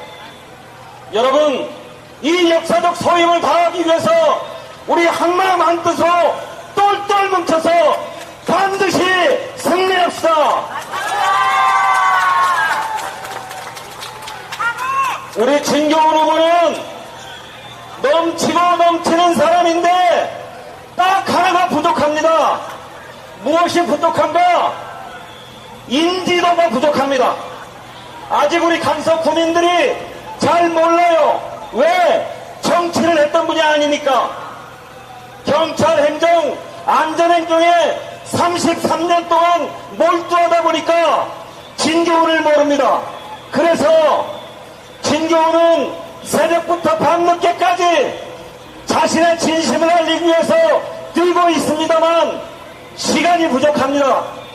이것을 메꿔줄 수 있는 것은 우리 강서 구민 여러분이고 이 자리에 모이신 우리 당원들입니다. 우리 모두가 내가 진경훈이다 이런 생각으로 진경훈을 알려주십시오. 그렇게 해주시겠습니까? 감사합니다. 진경훈! 진경훈! 진경훈! 9월 27일 새벽에 윤석열 대통령과 한동훈 장관의 무릎이 꺾였습니다. 그리고 9월 28일 강서부터 정권 교체를 하는 첫날입니다. 10월 11일 여기 모여 계신 사랑하는 우리 당원 동지 여러분, 지지자 여러분, 그리고 강서 구민 여러분과 함께 정권 교체 매듭을 반드시 짓겠습니다. 그렇게 하기 위해서 여러분들께서 내가 진교훈이다 라는 심정으로 지인분들 각각 10분 이상 전화해 주시겠습니까? 9월 28일 00시였습니다. 저는 진교훈 후보와 함께 공식 선거운동을 캄캄한 밤에 시작했습니다. 첫 일정을 화곡동 골목 곳곳을 돌았습니다. 안심 귀갓길이 되어 있는 곳과 그러하지 아니한 곳, 강서 주민 여러분들의 안전부터 살폈습니다. 진경훈 후보가 말했습니다.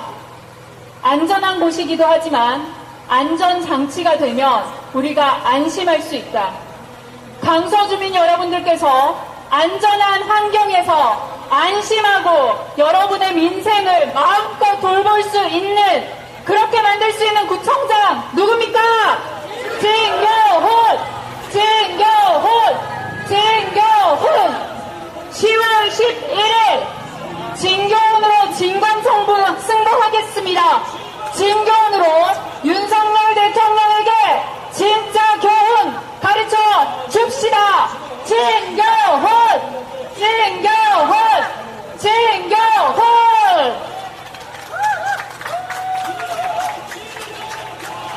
마음고생도 많이 하시고 많이 바쁘게 일하고 계신 우리 천준호 당대표님 부서실장 오셨습니다. 큰 박수 부탁드리겠습니다. 네, 다음엔 우리 이재명 대표님의 메시지를 전해, 전해드릴 말씀이 있다고 합니다. 우리 조정신 사무총장님의 말씀을 간단히 전해드리겠습니다. 여러분 큰 박수 부탁드리겠습니다. 네, 존경하는 강소구민 여러분, 그리고 진기훈 후보를 지지해 주시는 지지자 여러분, 당원 동지 여러분, 안녕하십니까. 더불어민주당 사무총장 조정식입니다.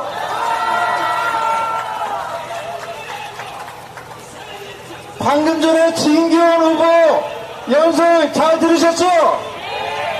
정말 잘하죠? 강주의 진짜 후보 진기훈 아닙니까 여러분? 어제 이재명 더불어민주당 대표님에 대한 검찰의 영장 청구가 법원에 의해서 기각됐습니다 여러분. 정의와 양심이 승리했습니다. 이재명이 승리했습니다. 어제 법원의 영장 청구는 바로 이 자리에 계신 강서 구민 여러분과 당원 동지 여러분의 덕분입니다. 여러분께 진심으로 감사드립니다, 여러분. 제가 잠시 후에 녹색포럼으로 오늘부터 시작하는 강서구청장 보궐선거에 대한 보고를 드리러 갑니다. 그리고 우리 진경훈 후보와 오늘 이곳의 출정식에 대해서 제가 이재명 대표께 상세하게 보고 드릴 것입니다. 우리가 반드시 이길 것입니다, 여러분. 지난 며칠 전에 이재명 대표님께서 법원에 출석하시기 직전에 우리 진경훈 후보와 우리 강서구의 세분 국회의원님, 한정의 진성준 강선우 국회의원 세 분이 녹색병원으로 이재명 대표를 찾아 뵀었습니다. 그 자리에서 이재명 대표께서는 우리 진경 후보의 손을 꼭 잡고 이번 강서구청장 선거는 대한민국을 지키고 강서구민의 삶을 지키는 선거이다. 우리 진경 후보는 정말 좋은 후보이다. 우리 정말 좀 더불어민주당의 진기현 후보가 강주조정 선거에서 꼭 승리에 갈라 이렇게 강구의 말씀을 주셨습니다 여러분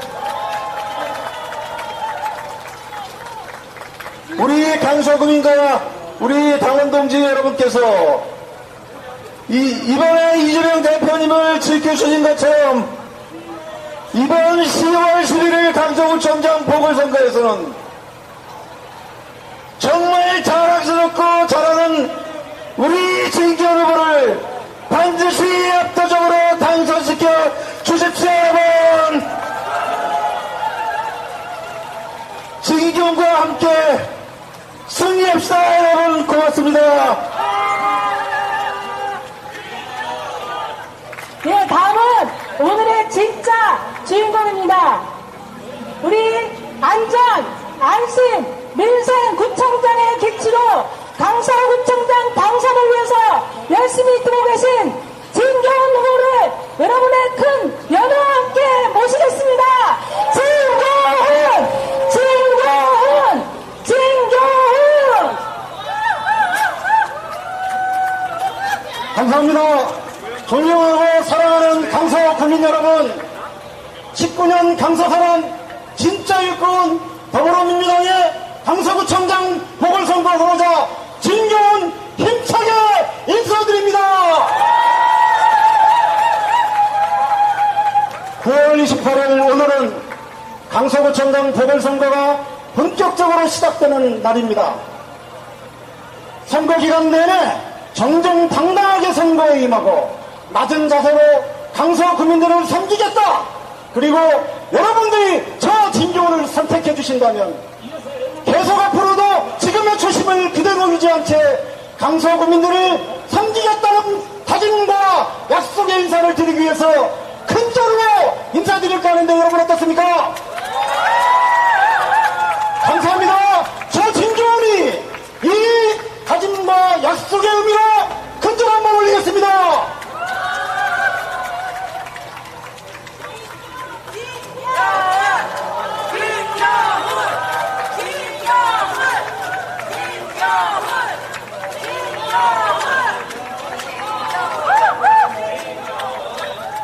이번 보궐선거는 너무 잘 아시는 것처럼 전직 구청장이었던 김태우 후보가 대법원에서 유죄 판결이 확정되고 징역 1년의 집행유예의 범죄 혐의가 확정된 이후에 불과 3개월도 안 된, 3개월도 안 된 시점에 대통령이 특별 사면 복권하고 본인은 단 4일 만에 아무런 사과도 없이 다시 이 강서구청장 보궐선거에 출마하겠다고 선언했습니다. 이것이 바로 국민에 대한 도리고 애기입니까? 어떻습니까, 여러분? 국민에 대한 애이도 도리도 아닙니다. 여기에 대해서 반드시 국민들과 존경하는 강서 구민들 여러분들께서 회초리를 드려야 된다. 이렇게 생각하는데 여러분 어떻게 생각하십니까?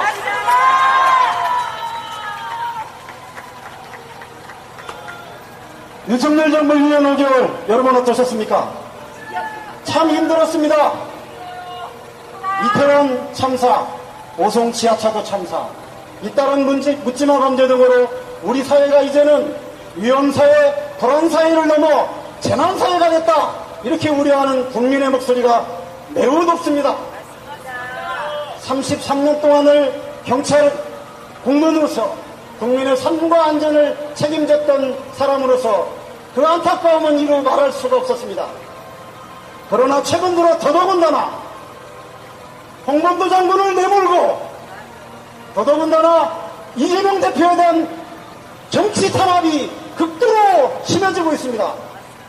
이것이야말로 민주를 파괴하고 민생을 파괴하는 거 아니겠습니까? 지금 우리나라에 민생이 어디 있고 협치가 어디 있습니까? 이번에야말로 국민들께서 윤석열 정부에 대해서 따끔하게 경고하고 회초리를 반드시 들어주십시오, 여러분.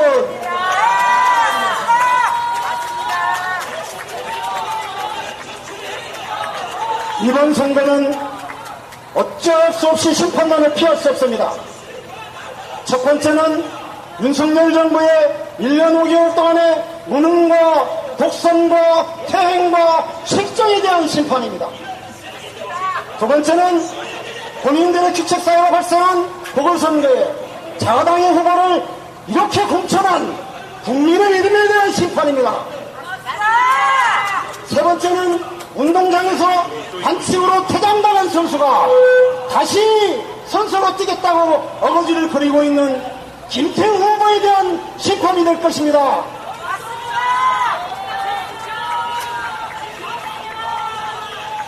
그러나 강서 구민들은 이 강서 구청장의 선거가 정쟁으로만 치우치는 것을 원치 않고 있습니다.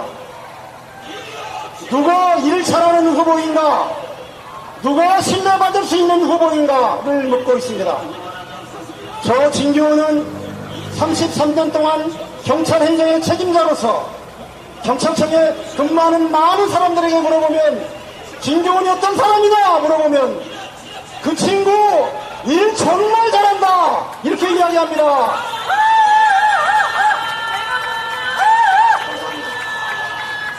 (33년) 동안 경찰 공무원으로 승진하면서 한 번도 인사검증에서 문제가 된 적이 없었던 깨끗하고 신뢰할 수 있는 후보다 이렇게 이야기합니다.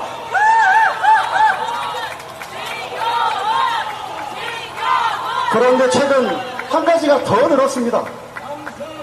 만나보니까 참 괜찮더라 이렇게 이야기합니다. 여러분 어떠십니까? 저 실제로 보니까 괜찮지 않습니까?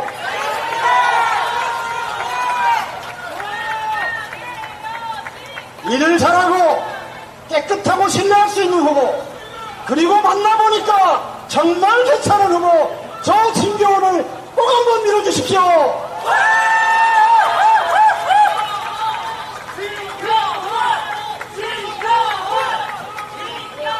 10월 11일 이곳 강서에서 강서 대첩의 신화를 반드시 기록할 것입니다. 원칙이 반칙을 이길 것입니다. 상식이 몰상식을 이길 것입니다. 시민의 힘이 오만한 권력을 반드시 이길 것입니다. 저 진경과 함께 이곳 강서에서 10월 11일 강서 대첩의 신화를 반드시 기록해 주시기 바랍니다. 저를 강서구청장으로 뽑아주신다면 여러분의 삶과 안전을 세심하게 살피는 안전, 안심, 그리고 인생구청장이 될 것입니다. 시간이 지나면 제가 구청장이 되는 시간이 지나면 여기 계신 많은 분들은 이렇게 이야기할 것입니다. 정말 잘 선택했다. 진주은 정말 잘 뽑았다. 이 말씀 반드시 하실 거라고 생각하는데 여러분 어떠십니까?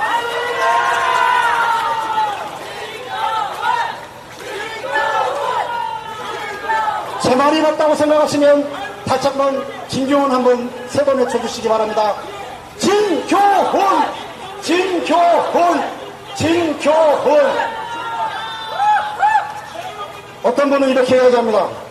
김태우 후보가 40억이나 되는 국민의 혈세를 축내고 이렇게 선거에 다시 출마한 걸 보고 이렇게 말해야 된다. 뭐라고 말입니까? 40억 물어내라! 이렇게 이야기하시는 분들이 있습니다. 제가 한번 말씀 한번 드리겠습니다. 세 번 한번 쳐주시겠습니까? 제가 40억을 물어내라 하면 물어내라, 물어내라, 물어내라 한번 외쳐주시기 바랍니다. 김태우 후보는 40억 원을 물어내라! 감사합니다. 반드시 승리로 여러분들의 지지와 성원에 보답하겠습니다. 감사합니다.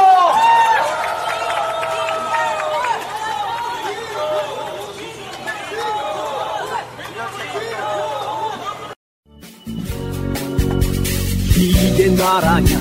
이게 나라냐? 우리는 끝까지 간다. 촛불이 이긴다